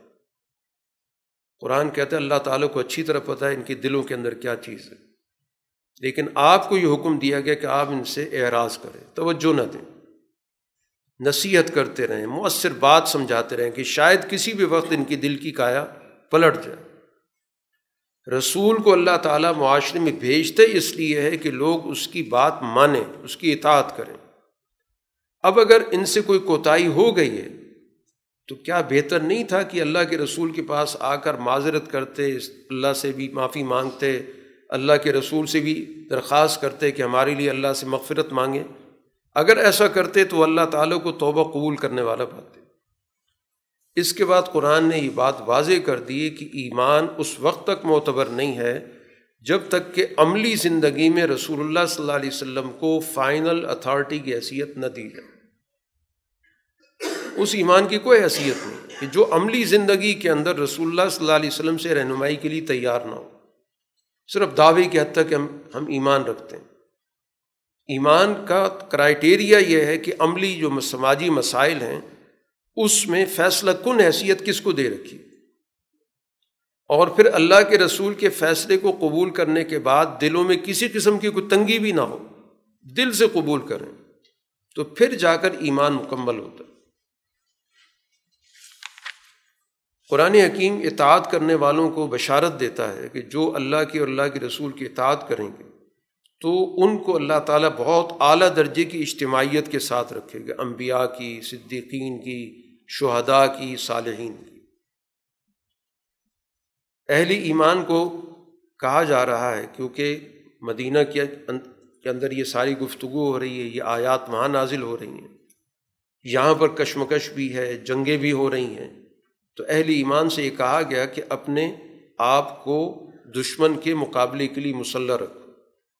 اب اس کے بعد تمہیں اکٹھا نکلنا پڑتا ہے، گروپ کی صورت میں نکلنا پڑتا ہے، اکیلا نکلنا پڑتا ہے، وہ حالات کے مطابق حکمت عملی بنی۔ تو جب یہ حکم دیا جاتا ہے کہ اپنے آپ کو دشمن کے مقابلے پر تیار رکھو، تو تم میں سے کچھ ایسے لوگ ہیں کہ جو ٹال مٹول کرتے میدان میں جانے کے لیے تیار نہیں ہوتے۔ اب اگر میدان میں تم گئے اور وہاں پر میدان کے اندر تو صورتحال دونوں طرح کی پیش آتی ہے۔ کامیابی بھی ملتی ہے، نقصان بھی اٹھانا پڑتا ہے۔ تو جب تمہیں کوئی تکلیف پہنچتی ہے، یہ لوگ گھر بیٹھ کے کہتے ہیں کہ اللہ تعالیٰ کا ہم پہ بڑا احسان ہو گیا کہ ہم ان کے ساتھ نہیں گئے۔ اور اگر میدان جنگ میں تمہیں کامیابی ملتی ہے اور دشمن کے وسائل قبضے میں آ جاتے ہیں تو پھر ان کا جو رویہ ہے وہ بالکل ایسا ہوتا ہے کہ جیسے وہ تم سے کٹے ہوئے لوگ ہیں۔ قرآن نے ان کے جملے نقل کیے ہیں کہ یوں کہتے ہیں جیسے کسی کے ساتھ دوستی نہ ہو تعلق ہی نہ ہو کہ کاش ہم ان کے ساتھ ہوتے تو ہمیں بھی بڑی کامیابی مل جاتی۔ یعنی اس کے اندر بھی حسد ہے۔ خود جان بوجھ کے پیچھے رہے۔ جانا نہیں چاہتے تھے کہ معلوم نہیں کہ حالات کیا ہوں، وہاں پر کیا صورت حال پیش آئے۔ تو یہ جو رویہ ہے، اسی، یہ اسی کو نفاق کا رویہ کہا گیا کہ مشکل وقت میں ساتھ نہ دینا۔ اور اس کے بعد اگر نتائج اچھے نکلے تو اس پہ گویا حسرت کا اظہار کرنا۔ چلیے، پیچھے رہ گئے تو اتنا تو کر سکتے تھے، خوشی کا اظہار کرتے۔ چلیں، جو ہمارے ایمان والے تھے، جن کے ساتھ ہم اپنے آپ کو شمار کرتے ہیں، ان کو کامیابی مل گئی ہے۔ ان کی کامیابی بھی ان سے ہضم نہیں ہوتی۔ اور تکلیف میں تو ویسے ہی بڑے خوش ہوتے ہیں کہ ہم مصیبت سے بچ گئے۔ لہٰذا اللہ کے راستے میں انہیں کو جنگ کرنی چاہیے جنہوں نے اپنی دنیاوی زندگی کا سودا کر لیا۔ جن کے ذہن کے اندر دنیاوی مفاد نہیں، وہی اللہ کے راستے میں جنگ کر سکتے ہیں۔ اب جنگ کے بعد ظاہر غلبہ بھی ملتا ہے اور یہ بھی ہو سکتا ہے کہ شہادت ہو جائے۔ دونوں صورتوں میں اللہ تعالیٰ کی طرف سے بہت بڑا اجر ہے۔ قرآن حکیم یہاں پر قتال کی اور جنگ کی جو حکمت ہے یا اس کا سبب ہے وہ متعین کر رہا ہے اور توجہ دلا رہا ہے کہ تمہیں کیا ہوا کہ تم اللہ کے راستے میں جنگ نہیں کرتے۔ ان لوگوں کے لیے جو زمین کے اندر کمزور بنا دیے گئے مستضف لوگ جن کو پامال کر دیا گیا، جن کو پست کر دیا گیا۔ جو دشمن کے چنگل میں ہیں جو اللہ سے یہ دعائیں کر رہے ہیں کہ اللہ ہمیں اس ظالم بستی سے نجات دے۔ تمہیں کیا ہو گیا کہ تم ان کی آزادی کی جدوجہد نہیں کرتے؟ شریک نہیں ہوتے، ان کے لیے کوئی حکمت عملی نہیں اختیار کرتے۔ اب ظاہر جنگیں تو دنیا کے اندر چلتی ہیں۔ ایک وہ ہیں جو تاغوت کے لیے لڑتے ہیں، ان کے لیے استعمال ہوتے ہیں، ان کے مفادات پورے کرتے ہیں۔ جو ایمان والے وہ اللہ کے لیے جنگ کرتے ہیں، ان کا کوئی ذاتی مفاد نہیں ہوتا۔ اس لیے علی ایمان سے کہا گیا قاتل و اولیا شیطان۔ شیطان کے دوستوں سے جنگ کرو۔ اور شیطان کی چال تو بہت کمزور ہے۔ ان مفاد پرست مذہبی لوگوں کا ایک اور رویہ قرآن نے ذکر کیا کہ ابتدائی دور میں ممانعت کر دی گئی تھی کہ میدان جنگ میں جانے کی اجازت نہیں شروع میں منع تھا۔ عدم تشدد کی حکمت عملی تھی کہ جو احکام تمہیں بتائے جا رہے ہیں ان پہ عمل کرو۔ نماز کا حکم دیا گیا، اس پہ پابندی سے عمل کرو۔ زکوٰۃ کا حکم دیا گیا، اس پہ عمل کرو۔ لیکن ابھی تمہیں اس بات کی اجازت نہیں کہ تم دشمن سے لڑو۔ ایک وقت گزرنے کے بعد اجازت مل گئی، بلکہ قتال فرض کر دیا گیا کہ اب میدان میں نکلو، دشمن کا مقابلہ کرو۔ تو یہی لوگ جو کل تک مذہب سے جڑے ہوئے تھے، ان کے دلوں کے اندر چور تھا۔ قرآن کہتا ہے یہ لوگوں سے اس طرح ڈرتے ہیں جس طرح ان کو اللہ سے ڈرنا چاہیے تھے، بلکہ اس سے بھی زیادہ۔ اللہ کے خوف سے زیادہ دشمن کا خوف ان کے دلوں میں بیٹھا ہوا۔ اور زبان پہ یہ جملہ آ گیا کہ اللہ یہ جنگ کیوں فرض کر دی، کچھ مزید مہلت دے دیتے۔ تو یہیں سے پتہ چل گیا کہ یہ ایمان والے ہیں یا نفاق والے ہیں۔ ان کو آپ کہہ دیں کہ تم کب تک موت سے بچو گے؟ تم موت سے بچاؤ کے لیے بڑے مضبوط قسم کے قلعے بھی تیار کر لو، موت تو وہاں بھی آئے گی۔ اب ان کا طرز عمل یہ ہے کہ میدان جنگ کے اندر ظاہر ہے کہ اچھے حالات بھی ہوتے ہیں، ناگوار حالات بھی ہوتے ہیں۔ اگر اچھے حالات ہوں، کامیابی مل جائے، تو وہ تو کہتے ہیں اللہ کی طرف سے۔ اور اگر کوئی وہاں پر کمی بیشی ہو جائے، کوئی نقصان ہو جائے تو رسول اللہ صلی اللہ علیہ وسلم کو مخاطب کر کے مورد الزام ٹھہراتے ہیں یا آپ کی وجہ سے ہوا؟ ان کو کہتے ہیں سب چیزیں اللہ کی طرف سے ہوتی ہیں۔ کامیابی بھی اللہ کی طرف سے ہوتی ہے اور کوئی مشکل یا مصیبت آتی ہے، نقصان ہوتا ہے، وہ بھی اللہ کی طرف سے ہوتا ہے۔ کیا وجہ ہے کہ یہ لوگ بات سمجھنا نہیں چاہتے؟ یا چلیں یوں کر لیں، اگر اللہ تعالیٰ کی طرف اس بات کو منسوب نہیں کرنا چاہتے تو یوں کہیں ہماری وجہ سے۔ بجائے اس کے کہ اللہ کے رسول کو مخاطب کر کے کہتے ہیں آپ کی وجہ سے ہو گیا۔ ان کی حالت یہ ہے، یہ ساری اس مذہبی جماعت کی قرآن شناخت بیان کر رہا ہے، جس نے مذہب کا روپ دھارا ہوا ہے، لیکن اندر سے وہ مذہب سے اس کا کوئی تعلق نہیں۔ جس کو منافقت کہتے ہیں، مفاد پرست مذہبی طبقے کی یہ سوچ ہوتی ہے۔ آپ کے پاس آتے ہیں تعتن فرما برداری، جو حکم دیں گے سر آنکھوں پر۔ اور جب راتوں کو آپس میں بیٹھتے ہیں، تو اس کے علاوہ باتیں کر رہے ہوتے ہیں کہ کس طرح ہم نے حضور صلی اللہ علیہ وسلم کی بات کو نہیں ماننا، کس طرح وہاں سے ہم نے چور دروازے تلاش کرنے۔ اللہ تعالیٰ تنبی کرے کہ جو کچھ راتوں کو بیٹھ کے باتیں کرتے ہو، ہم سب لکھ رہے ہیں۔ لیکن آپ سے یہ کہا گیا کہ آپ ان کے خلاف کوئی سخت قدم نہ اٹھائیں، اعراض کریں۔ کیونکہ سوسائٹی کے اندر یہ ملے جلے ہوئے اب اس سوسائٹی کے اندر ان کے خلاف اقدام کرنے سے کئی لوگوں کے ذہنوں میں غلط فہمیاں ہوں گی۔ کیونکہ کسی کو تو نہیں پتہ یہ کون لوگ ہیں۔ تأثر یہ کہ سارے کے سارے مسلمان ہیں۔ چنانچہ رسول اللہ صلی اللہ علیہ وسلم سے جب یہ کہا بھی گیا کہ آپ ان کے خلاف سخت قدم اٹھائیں، تو آپ نے اس کی یہ حکمت بتائی کہ اگر میں ان کے خلاف سخت قدم اٹھاؤں گا تو دنیا کے اندر یہ تأثر پیدا کریں گے۔ کہ یہ اللہ کے رسول پہلے دشمنوں سے لڑتے رہے اور اپنے لوگوں سے لڑنا شروع کر دی۔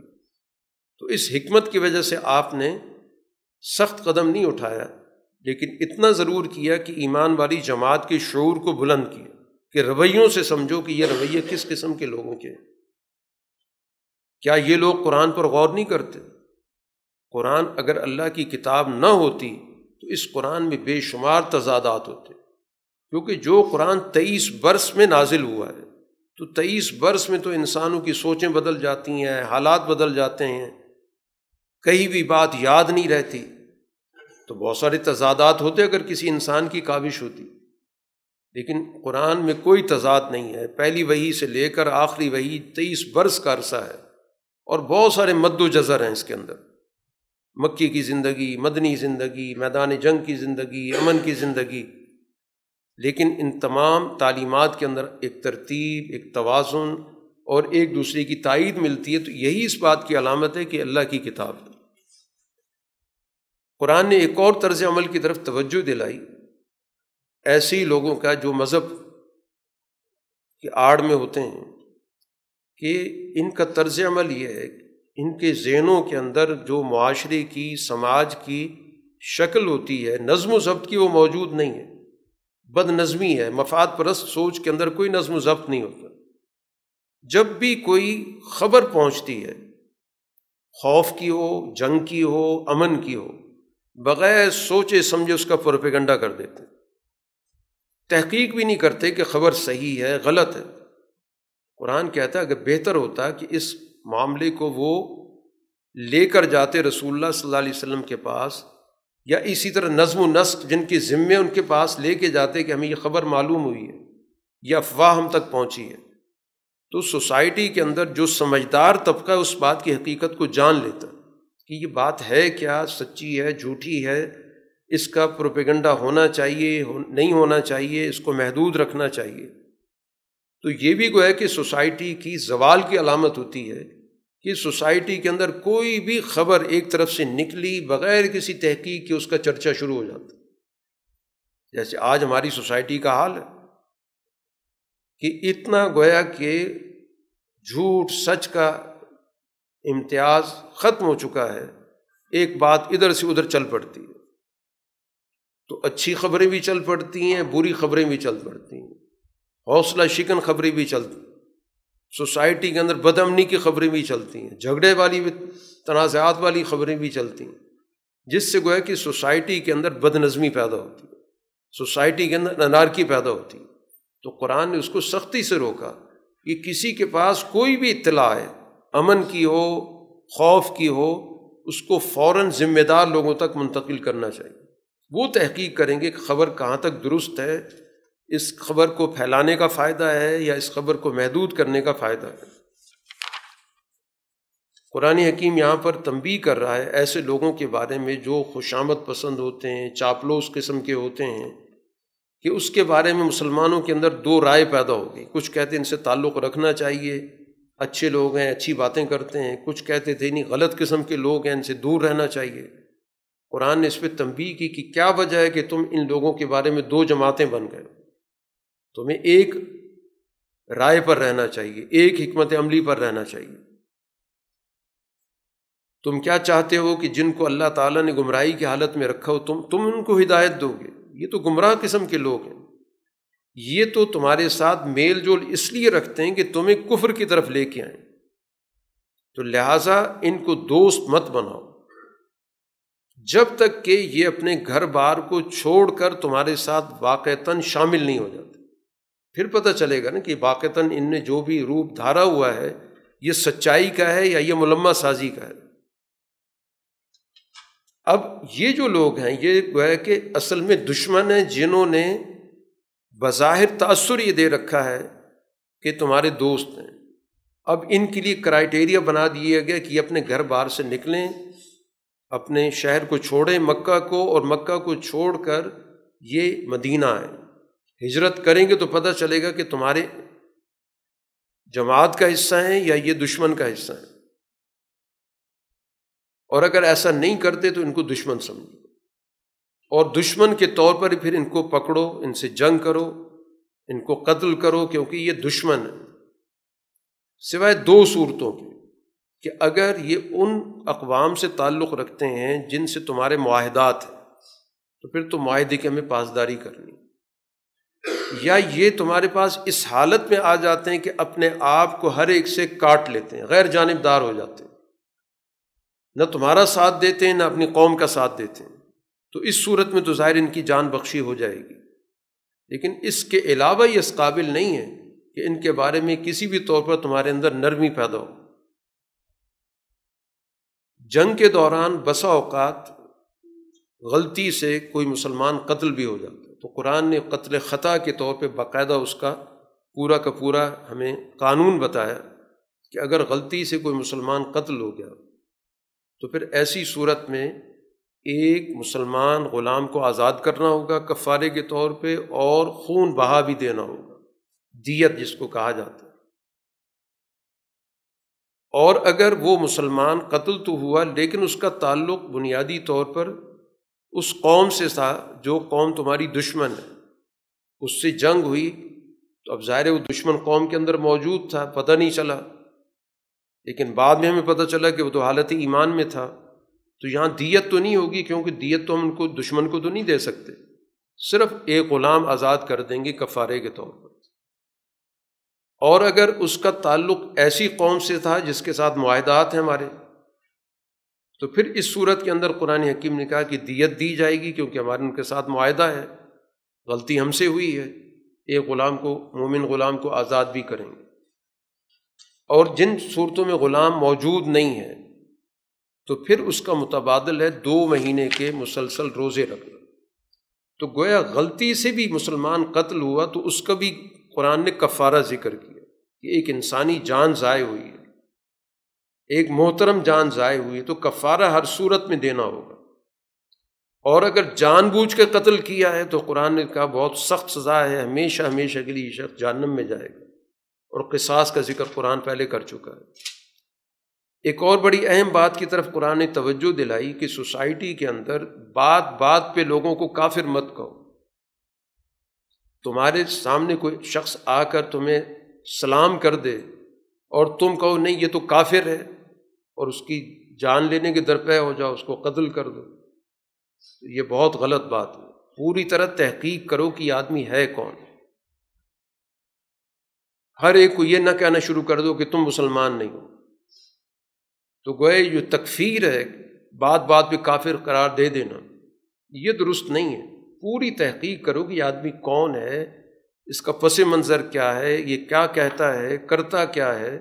اور یہ سارا کام سسٹم کا ہے کہ وہ فیصلہ کرے۔ یہ معاشرے کے عام آدمی کو اختیار نہیں دے دیا گیا کہ لوگوں کے کفر کے فیصلے کر کے اور اس کے بعد لوگوں کی جان لینا شروع کر دیں سختی سے منع کر دیا۔ تم در حقیقت دنیا کے مفادات چاہتے ہو۔ اس وجہ سے تم کسی کی جان لے لیتے ہو۔ یہ درست نہیں ہے۔ تو میدان جنگ میں ایک واقعہ پیش آ گیا تھا۔ تو ظاہر جنگ کے اندر تو دشمن سے مقابلہ ہو رہا تھا۔ اب عین میدان جنگ کے اندر تلوار ایک مسلمان نے اٹھائی اس کو مارنے کے لیے اور اس نے اس موقع پر کلمے کا اظہار کر دیا۔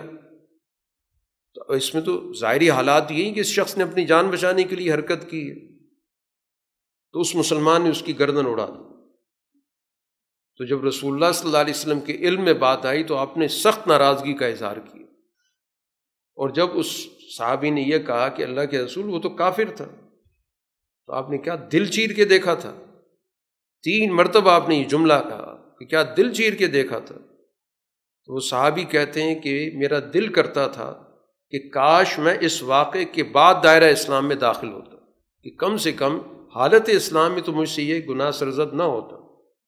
تو قرآن نے سختی سے منع کر دیا ہے کہ بات بات پہ کسی کو دائرہ اسلام سے نکال دینا درست نہیں ہے۔ پوری تحقیق کرو اور اس کے بعد بھی جو فیصلہ ہوگا، وہ تمہارا نظم و نسق کرے گا کہ وہاں پر اس نے کیا کرنا۔ قرآن حکیم نے اللہ کے راستے میں جہاد کرنے والے، اپنے جان و مال سے میدان کے اندر اپنی آپ کو خطرے میں ڈالنے والے اور وہ لوگ جو گھروں میں بیٹھے رہتے ہیں۔ کہا کہ ان دونوں میں بہت بڑا فرق ہے، کیونکہ ایک وہ ہے جو اپنی جان میدان میں ہتھیلی پہ رکھے ہوئے اور ایک وہ ہیں جو آرام سے گھر بیٹھے ہوئے ہیں بغیر کسی وجہ کے۔ یا تو کوئی عذر ہے، پھر تو اور بات ہے۔ بلا عذر کے گھر بیٹھے ہوئے ہیں۔ تو قرآن نے کہا کہ یقیناً مسلمان تو وہ ہیں، لیکن ان لوگوں کے مقابلے میں جو جد وجہد کرنے والے ان سے وہ بہت پیچھے۔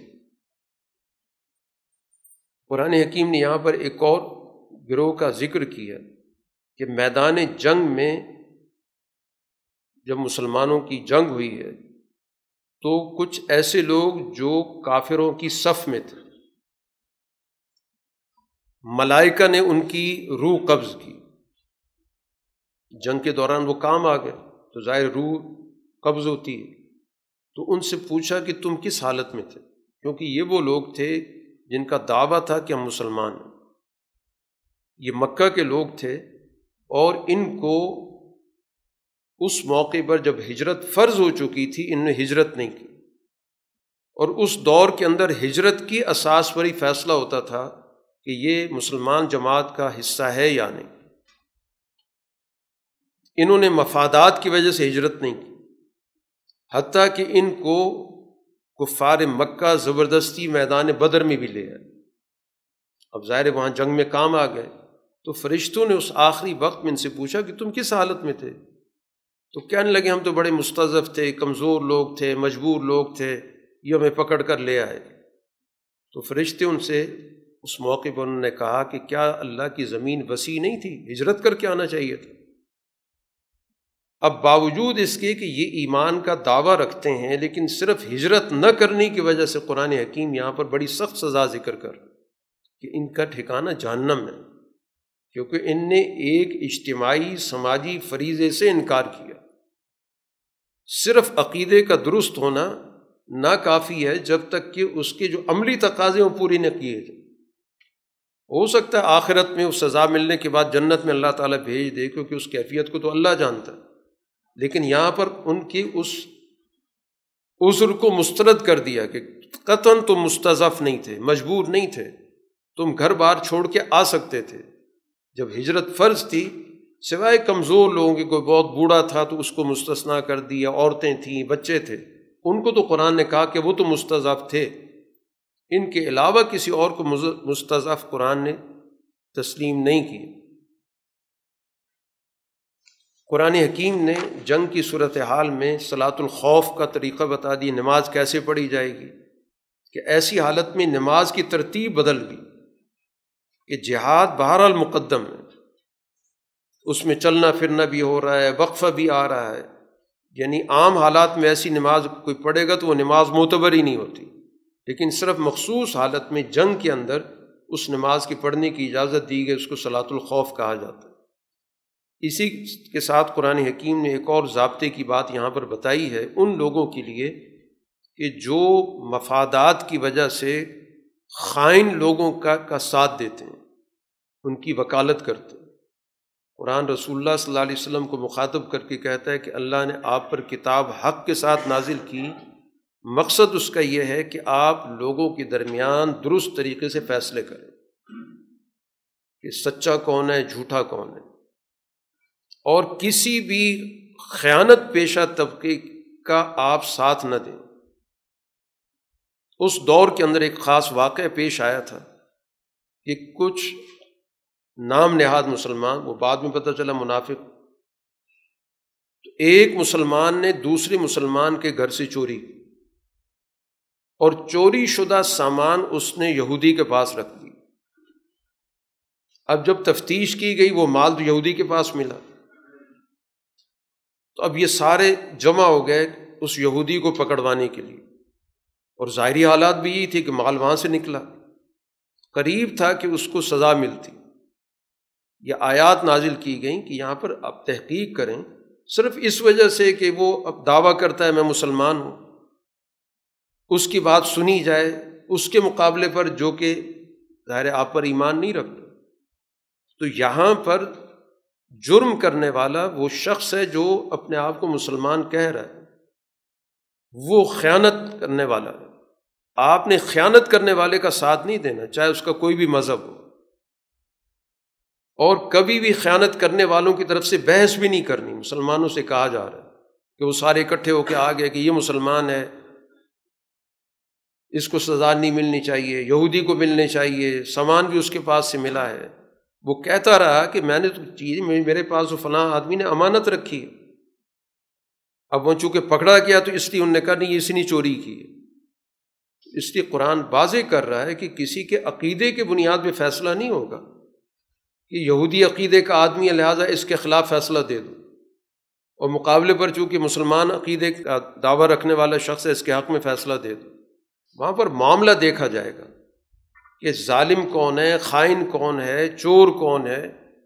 سزا اس کو ملے گی چاہے وہ ہم عقیدہ ہی کیوں نہ ہو۔ اور مقابل فریق چاہے اس کا کوئی بھی عقیدہ ہو۔ وہ رسول اللہ صلی اللہ علیہ وسلم کا رسالت کو کا انکار کرنے والا ہے۔ لیکن چونکہ اس معاملے سے اس کا کوئی تعلق ہی نہیں ہے، تو پورا کے پورے دو رکو اس موضوع پر قرآن نے نازل کر دیے کہ خواہ مخواہ ایسے لوگوں کی طرف سے نہ بحث کرنی چاہیے، نہ ان کی وکالت کرنی چاہیے، نہ ان کی فیور کرنی چاہیے۔ اور اگر دنیا کے اندر تم بحث کر بھی لو، کامیاب بھی ہو جاؤ ثابت کر دو تم نے کہ یہ چور تھا۔ تو یہ بتاؤ قیامت کے روز پھر کس کو لے کر آؤ گے بحث کرنے کے لیے؟ وہاں کون کیس پیش کرے گا؟ جو بھی زیادتی کر رہا ہے، تو یقیناً اس کی باز پرس ہوگی۔ ہاں اگر بعد میں کسی کو احساس ہو گیا، وہ اللہ سے مغفرت مانگتا ہے کہ ہم سے غلطی ہو گئی، تو یقین اللہ تعالیٰ معاف کر دے گا۔ لیکن کرے کوئی اور ذمے آپ لگا دیں ایک ایسے شخص کی جس کا اس سے تعلق ہی نہیں ہے۔ تو قرآن کہتا ہے، یہ بہت بڑا بہتان ہے، بہت بڑا گناہ ہے۔ قریب تھا کہ اگر اللہ تعالیٰ کا فضل نہ ہوتا تو ایک جماعت آپ کو غلط راستے پر لے جاتی، کیونکہ انہوں نے تو پوری تیاری کر لی تھی کہ سامان بھی وہیں سے ملا، گواہ بھی جمع ہو گئے اور پھر اس کے بعد وہ نام نہاد مسلمان بھی تھے۔ مقابل فریق جو ہے وہ یہودی ہے، سامان بھی اس کے گھر سے نکلا ہے۔ قریب تھا کہ آپ فیصلہ اس یہودی کے خلاف کر دیتے۔ یہ تو اللہ تعالیٰ نے اس موقع پر حالات، واقعات بیان کر دیے کہ صورت حال یہ ہے۔ یہ جو آپس میں مل کر یہ جو منافقین ہیں، یہ مل بیٹھتے ہیں، سرگوشیاں کرتے ہیں، قرآن نے کہا اس کے اندر کوئی بھلائی کی چیز نہیں ہے۔ سرگوشی کرنا کوئی اچھی چیز نہیں ہوتی۔ ہاں اگر اس کا مقصد ہے کہ ایک شخص کسی ضرورت مند کی مدد کرنا چاہتا ہے، وہ چاہتا ہے کسی اور کے علم میں نہ آئے۔ بہت اچھی بات ہے۔ کسی کے اندر آپ نے کوئی غلطی محسوس کی، آپ اس کی اصلاح کرنا چاہتے ہیں، آپ اسے سرگوشی کریں تاکہ لوگوں کے سامنے اس کا چرچا نہ ہو۔ لوگوں کے درمیان کوئی تنازع ہو گیا ہے، آپ اس تنازع کو نمٹانے کے لیے کان میں کوئی بات کر دیتے ہیں تاکہ ان کا جھگڑا نمٹ جائے۔ تو کوئی مثبت مقصد ہو، پھر تو ٹھیک ہے۔ خواہ مخواہ جو ہے سر جوڑ کے بیٹھ جانا۔ تو ظاہر بات ہے دوسرے لوگوں کے ذہن کے اندر بہت سارے وسوسے، خیالات پیدا ہوں گے، پتہ نہیں ہمارے بارے میں کیا کچھ کہا جا رہا ہے۔ تو ایسی کوئی بھی بات جس سے سوسائٹی میں غلط فہمیاں پیدا ہوتی ہوں، وہ درست نہیں ہے۔ قرآن حکیم اسی کے ساتھ ساتھ اس بات کا بھی ذکر کر رہا ہے کہ دنیا کے اندر انسانوں کا سب سے بڑا جو دشمن ہے وہ شیطان اور اس کا کام کیا ہے؟ اس نے اللہ تعالیٰ کے سامنے واضح طور پہ اپنے عزائم کا ذکر کیا تھا کہ میں ان بندوں سے اپنا حصہ بھی نکالوں گا۔ میں ان کو اپنے جھنڈے پر لے کر آؤں گا۔ اور گویا عبادت بندگی جیسی اللہ کی کرتے ہیں تو کچھ نہ کچھ میری بات مان کر گویا مجھے بھی اپنی عبادت میں سے حصہ دیں گے۔ میں ان کو گمراہ بھی کروں گا۔ ان کے اندر مختلف قسم کی خواہشات، آرزوئیں پیدا کروں گا۔ جس کے نتیجے میں جیسے میں ان کو راستہ بتاؤں گا، وہ وہی کام کریں گے۔ چنانچہ بطور مثال کے اس دور کے اندر یہ چیز پائی جاتی تھی کہ بتوں کے نام سے جانوروں کے کان کاٹ ڈالتے تھے۔ تو اصل تو شیطان کا یہ بنایا ہوا ذہن کام کر رہا تھا۔ یا اسی طرح میں ان کے ذہن پیدا کروں گا کہ اپنی جو خلقت ہے، اس میں تبدیلی پیدا کریں۔ مردوں کے اندر پیدا کروں گا کہ وہ عورتوں کی شکلیں اختیار کریں، عورتوں کے اندر پیدا کروں، مردوں جیسی شکلیں اختیار کریں۔ میرا کام تو ہے سوسائٹی کے اندر فساد پیدا کرنا۔ تو اللہ تعالیٰ نے جس کو جیسے پیدا کیا ہے، اس کے اندر دوسری صنف کی طرف جانے کا جذبہ پیدا کر دینا کہ میں اس جیسی شکل بنا لوں، اس جیسے طور طریقے اختیار کر لوں۔ مقصد سوسائٹی کے اندر لوگوں کے درمیان فساد پیدا کرنا لوگوں کی جو اصل حقیقت ہے، شخصیت ہے، ان کا جو ان کی پہچان ہے، اس کو مٹانا ہے۔ اور اس کے ذریعے ان کے درمیان جھگڑے اور تنازعات پیدا کرنا تو ہر وہ کام جس سے سوسائٹی کے اندر فساد پیدا ہو، تنازع پیدا ہو، جھگڑے پیدا ہوں، آپس میں تعلقات کی خرابی ہو، یہ گویا کہ بنیادی طور پر شیطان کا ایجنڈا ہے۔ قرآن حکیم یہاں پر ایک اور بات کی طرف بھی توجہ دلا رہا ہے کہ اگر کوئی خاتون اس کو اندیشہ ہو اپنے شوہر کی طرف سے اس بات کا کہ وہ اس سے اعراض کر رہا ہے، قطع تعلق کر رہا ہے، تو اس میں کوئی حرض کی بات نہیں کہ مل بیٹھ کے آپس میں کوئی صلح صفائی کر لے۔ اگر اپنی کچھ باتوں سے دستبردار ہو کر اس دیواجی خاندانی رشتے کو باقی رکھا جا سکتا ہے تو رکھنا چاہیے۔ صلح بہتر ہے۔ وجہ اس کے کہ دونوں فریق اکڑ کے اور کیا نہیں سو فیصد ہماری بات مانی جائے اور اس کے نتیجے میں رشتہ ٹوٹ جائے، یہ مناسب نہیں ہے۔ مل بیٹھ کر آپس میں صلح صفائی صلح صفائی کا مطلب یہ ہوتا ہے کہ کچھ بات سنی جاتی، کچھ منوائی جاتی۔ یقیناً انسانوں کے دلوں کے اندر بخل موجود ہے۔ تو نہیں چاہتا کوئی بھی آدمی کہ وہ اپنی بات پر کسی بھی طور پر پیچھے ہٹے، منوانا چاہتا ہے۔ تو قرآن کہتا ہے بہتر ہے کہ ایک دوسرے کے ساتھ حسن سلوک کرو، اچھی طرح پیش آؤ۔ اور اللہ تعالیٰ بھی یقیناً بخشنے والا مہربان ہے۔ تمام اہل ایمان کو قرآن حکیم حکم دیتا ہے کہ قوامین بالقسط انصاف قائم کرنے والے بنیں۔ اللہ کے لیے گواہی دیں، چاہے وہ گواہی نتیجے کے اعتبار سے اپنے خلاف ہی کیوں نہ ہو۔ چاہے اس کا نتیجہ اپنے والدین کے خلاف کیوں نہ نکلتا ہو۔ قرابت داروں کے خلاف کیوں نہ نکلتا ہو؟ لیکن سچائی کو اپنے ہاتھ سے نہ جانے دیں۔ انصاف کے علم بردار بنیں۔ یہ نہ سوچیں کہ اس کے نتیجے میں ہمیں یہ یہ نقصان ہو جائے گا اور پھر ڈنڈی ماریں۔ تمہیں کسی پر ترس نہیں آنا چاہیے، نہ کسی سے مروب ہونا چاہیے۔ کہ ترس کھا کے آپ غلط بیانی کر کے کسی کو نقصان پہنچا رہے ہیں یا کسی سے مروب ہو کر آپ کسی کا فائدہ کر رہے ہیں۔ اللہ تعالیٰ لوگوں کے حقوق کی زیادہ حفاظت کرنے والا ہے۔ خواہش پرستی سے بچو اور عدل پر قائم رہو۔ سچی بات کی گواہی دو، جیسی بات ہے ویسی بیان کرو۔ اہل ایمان کو بار بار توجہ دلائی جا رہی ہے کہ اللہ تعالیٰ کی کتابوں پر، اللہ تعالیٰ کے رسول پر صحیح معنوں میں ایمان رکھو۔ صرف دعوے والا ایمان کافی نہیں ہے، کتابوں پر صحیح طریقے سے ایمان رکھو۔ اسی طرح قرآن حکیم چونکہ اس ساری صورح کے اندر جو بنیادی مضمون داخلی نظام ہے، داخلی مسائل ہیں اور خاص طور پر وہ جو داخلی طور پر نفاق کی سوچ ہے، قرآن اس کی بار بار نفی کر رہا ہے۔ انہی کا ایک طرز عمل ذکر کیا گیا کہ یہ بظاہر مسلمان بنے میں مسلمانوں کے ساتھ رہتے ہیں، لیکن تمہارے بارے میں یہ ہمیشہ انتظار کی حالت میں ہوتے ہیں کہ جب بھی تم میدان جنگ میں جاتے ہو انتظار میں ہوتے ہیں کہ کیا صورت حال بنتی تو اگر تمہیں فتح حاصل ہو جاتی ہے، تو بڑھ چڑھ کے باتیں بنائیں گے، ہم تمہارے ساتھ تھے۔ ہمارے تعاون کے نتیجے میں تمہیں کامیابی حاصل ہوئی۔ ہم شمار ہوتے ہیں کہ ہماری اتنی بڑی طاقت ہے۔ اور اگر کافروں کو کوئی حصہ مل جاتا تو ان کے پاس جا کر کہتے کہ ہم اندر بیٹھے ہوئے تھے، جس کی وجہ سے ہم نے تمہارے لیے اندر ماحول تیار کیا تھا، مسلمانوں کے حوصلے پست کیے تھے۔ تو ہمیں اس تعاون پر شاباش ملنی چاہیے، اس پر ہمیں مفادات ملنے چاہیے۔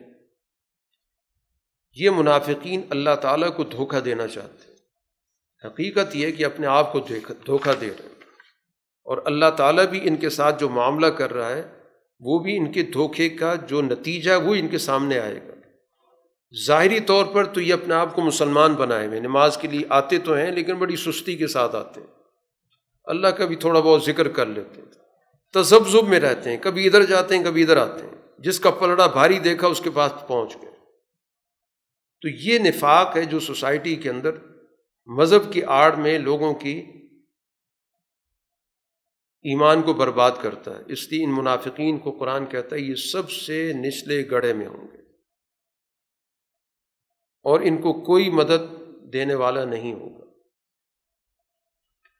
پھر اللہ تعالیٰ کہتا ہے کہ اگر یہ واقعتاً شکر گزار ہو جائیں، سچے مومن ہو جائیں، تو اللہ تعالیٰ کو کیا پڑی ان کو سزا دینے کی؟ اللہ تعالیٰ کو کوئی سزا دینے کا شوق نہیں ہے۔ یہ اپنے کرتوتوں سے، اپنے اعمال سے، اپنے طرز عمل سے خود عذاب کے مستحق ہیں۔ تو وہ عذاب سے بچنا ان کے ہاتھ میں ہے۔ یہ اس سے بچ سکتے ہیں اگر یہ بچنا چاہیں۔ واخر دعوانا الحمد للہ رب العالمین۔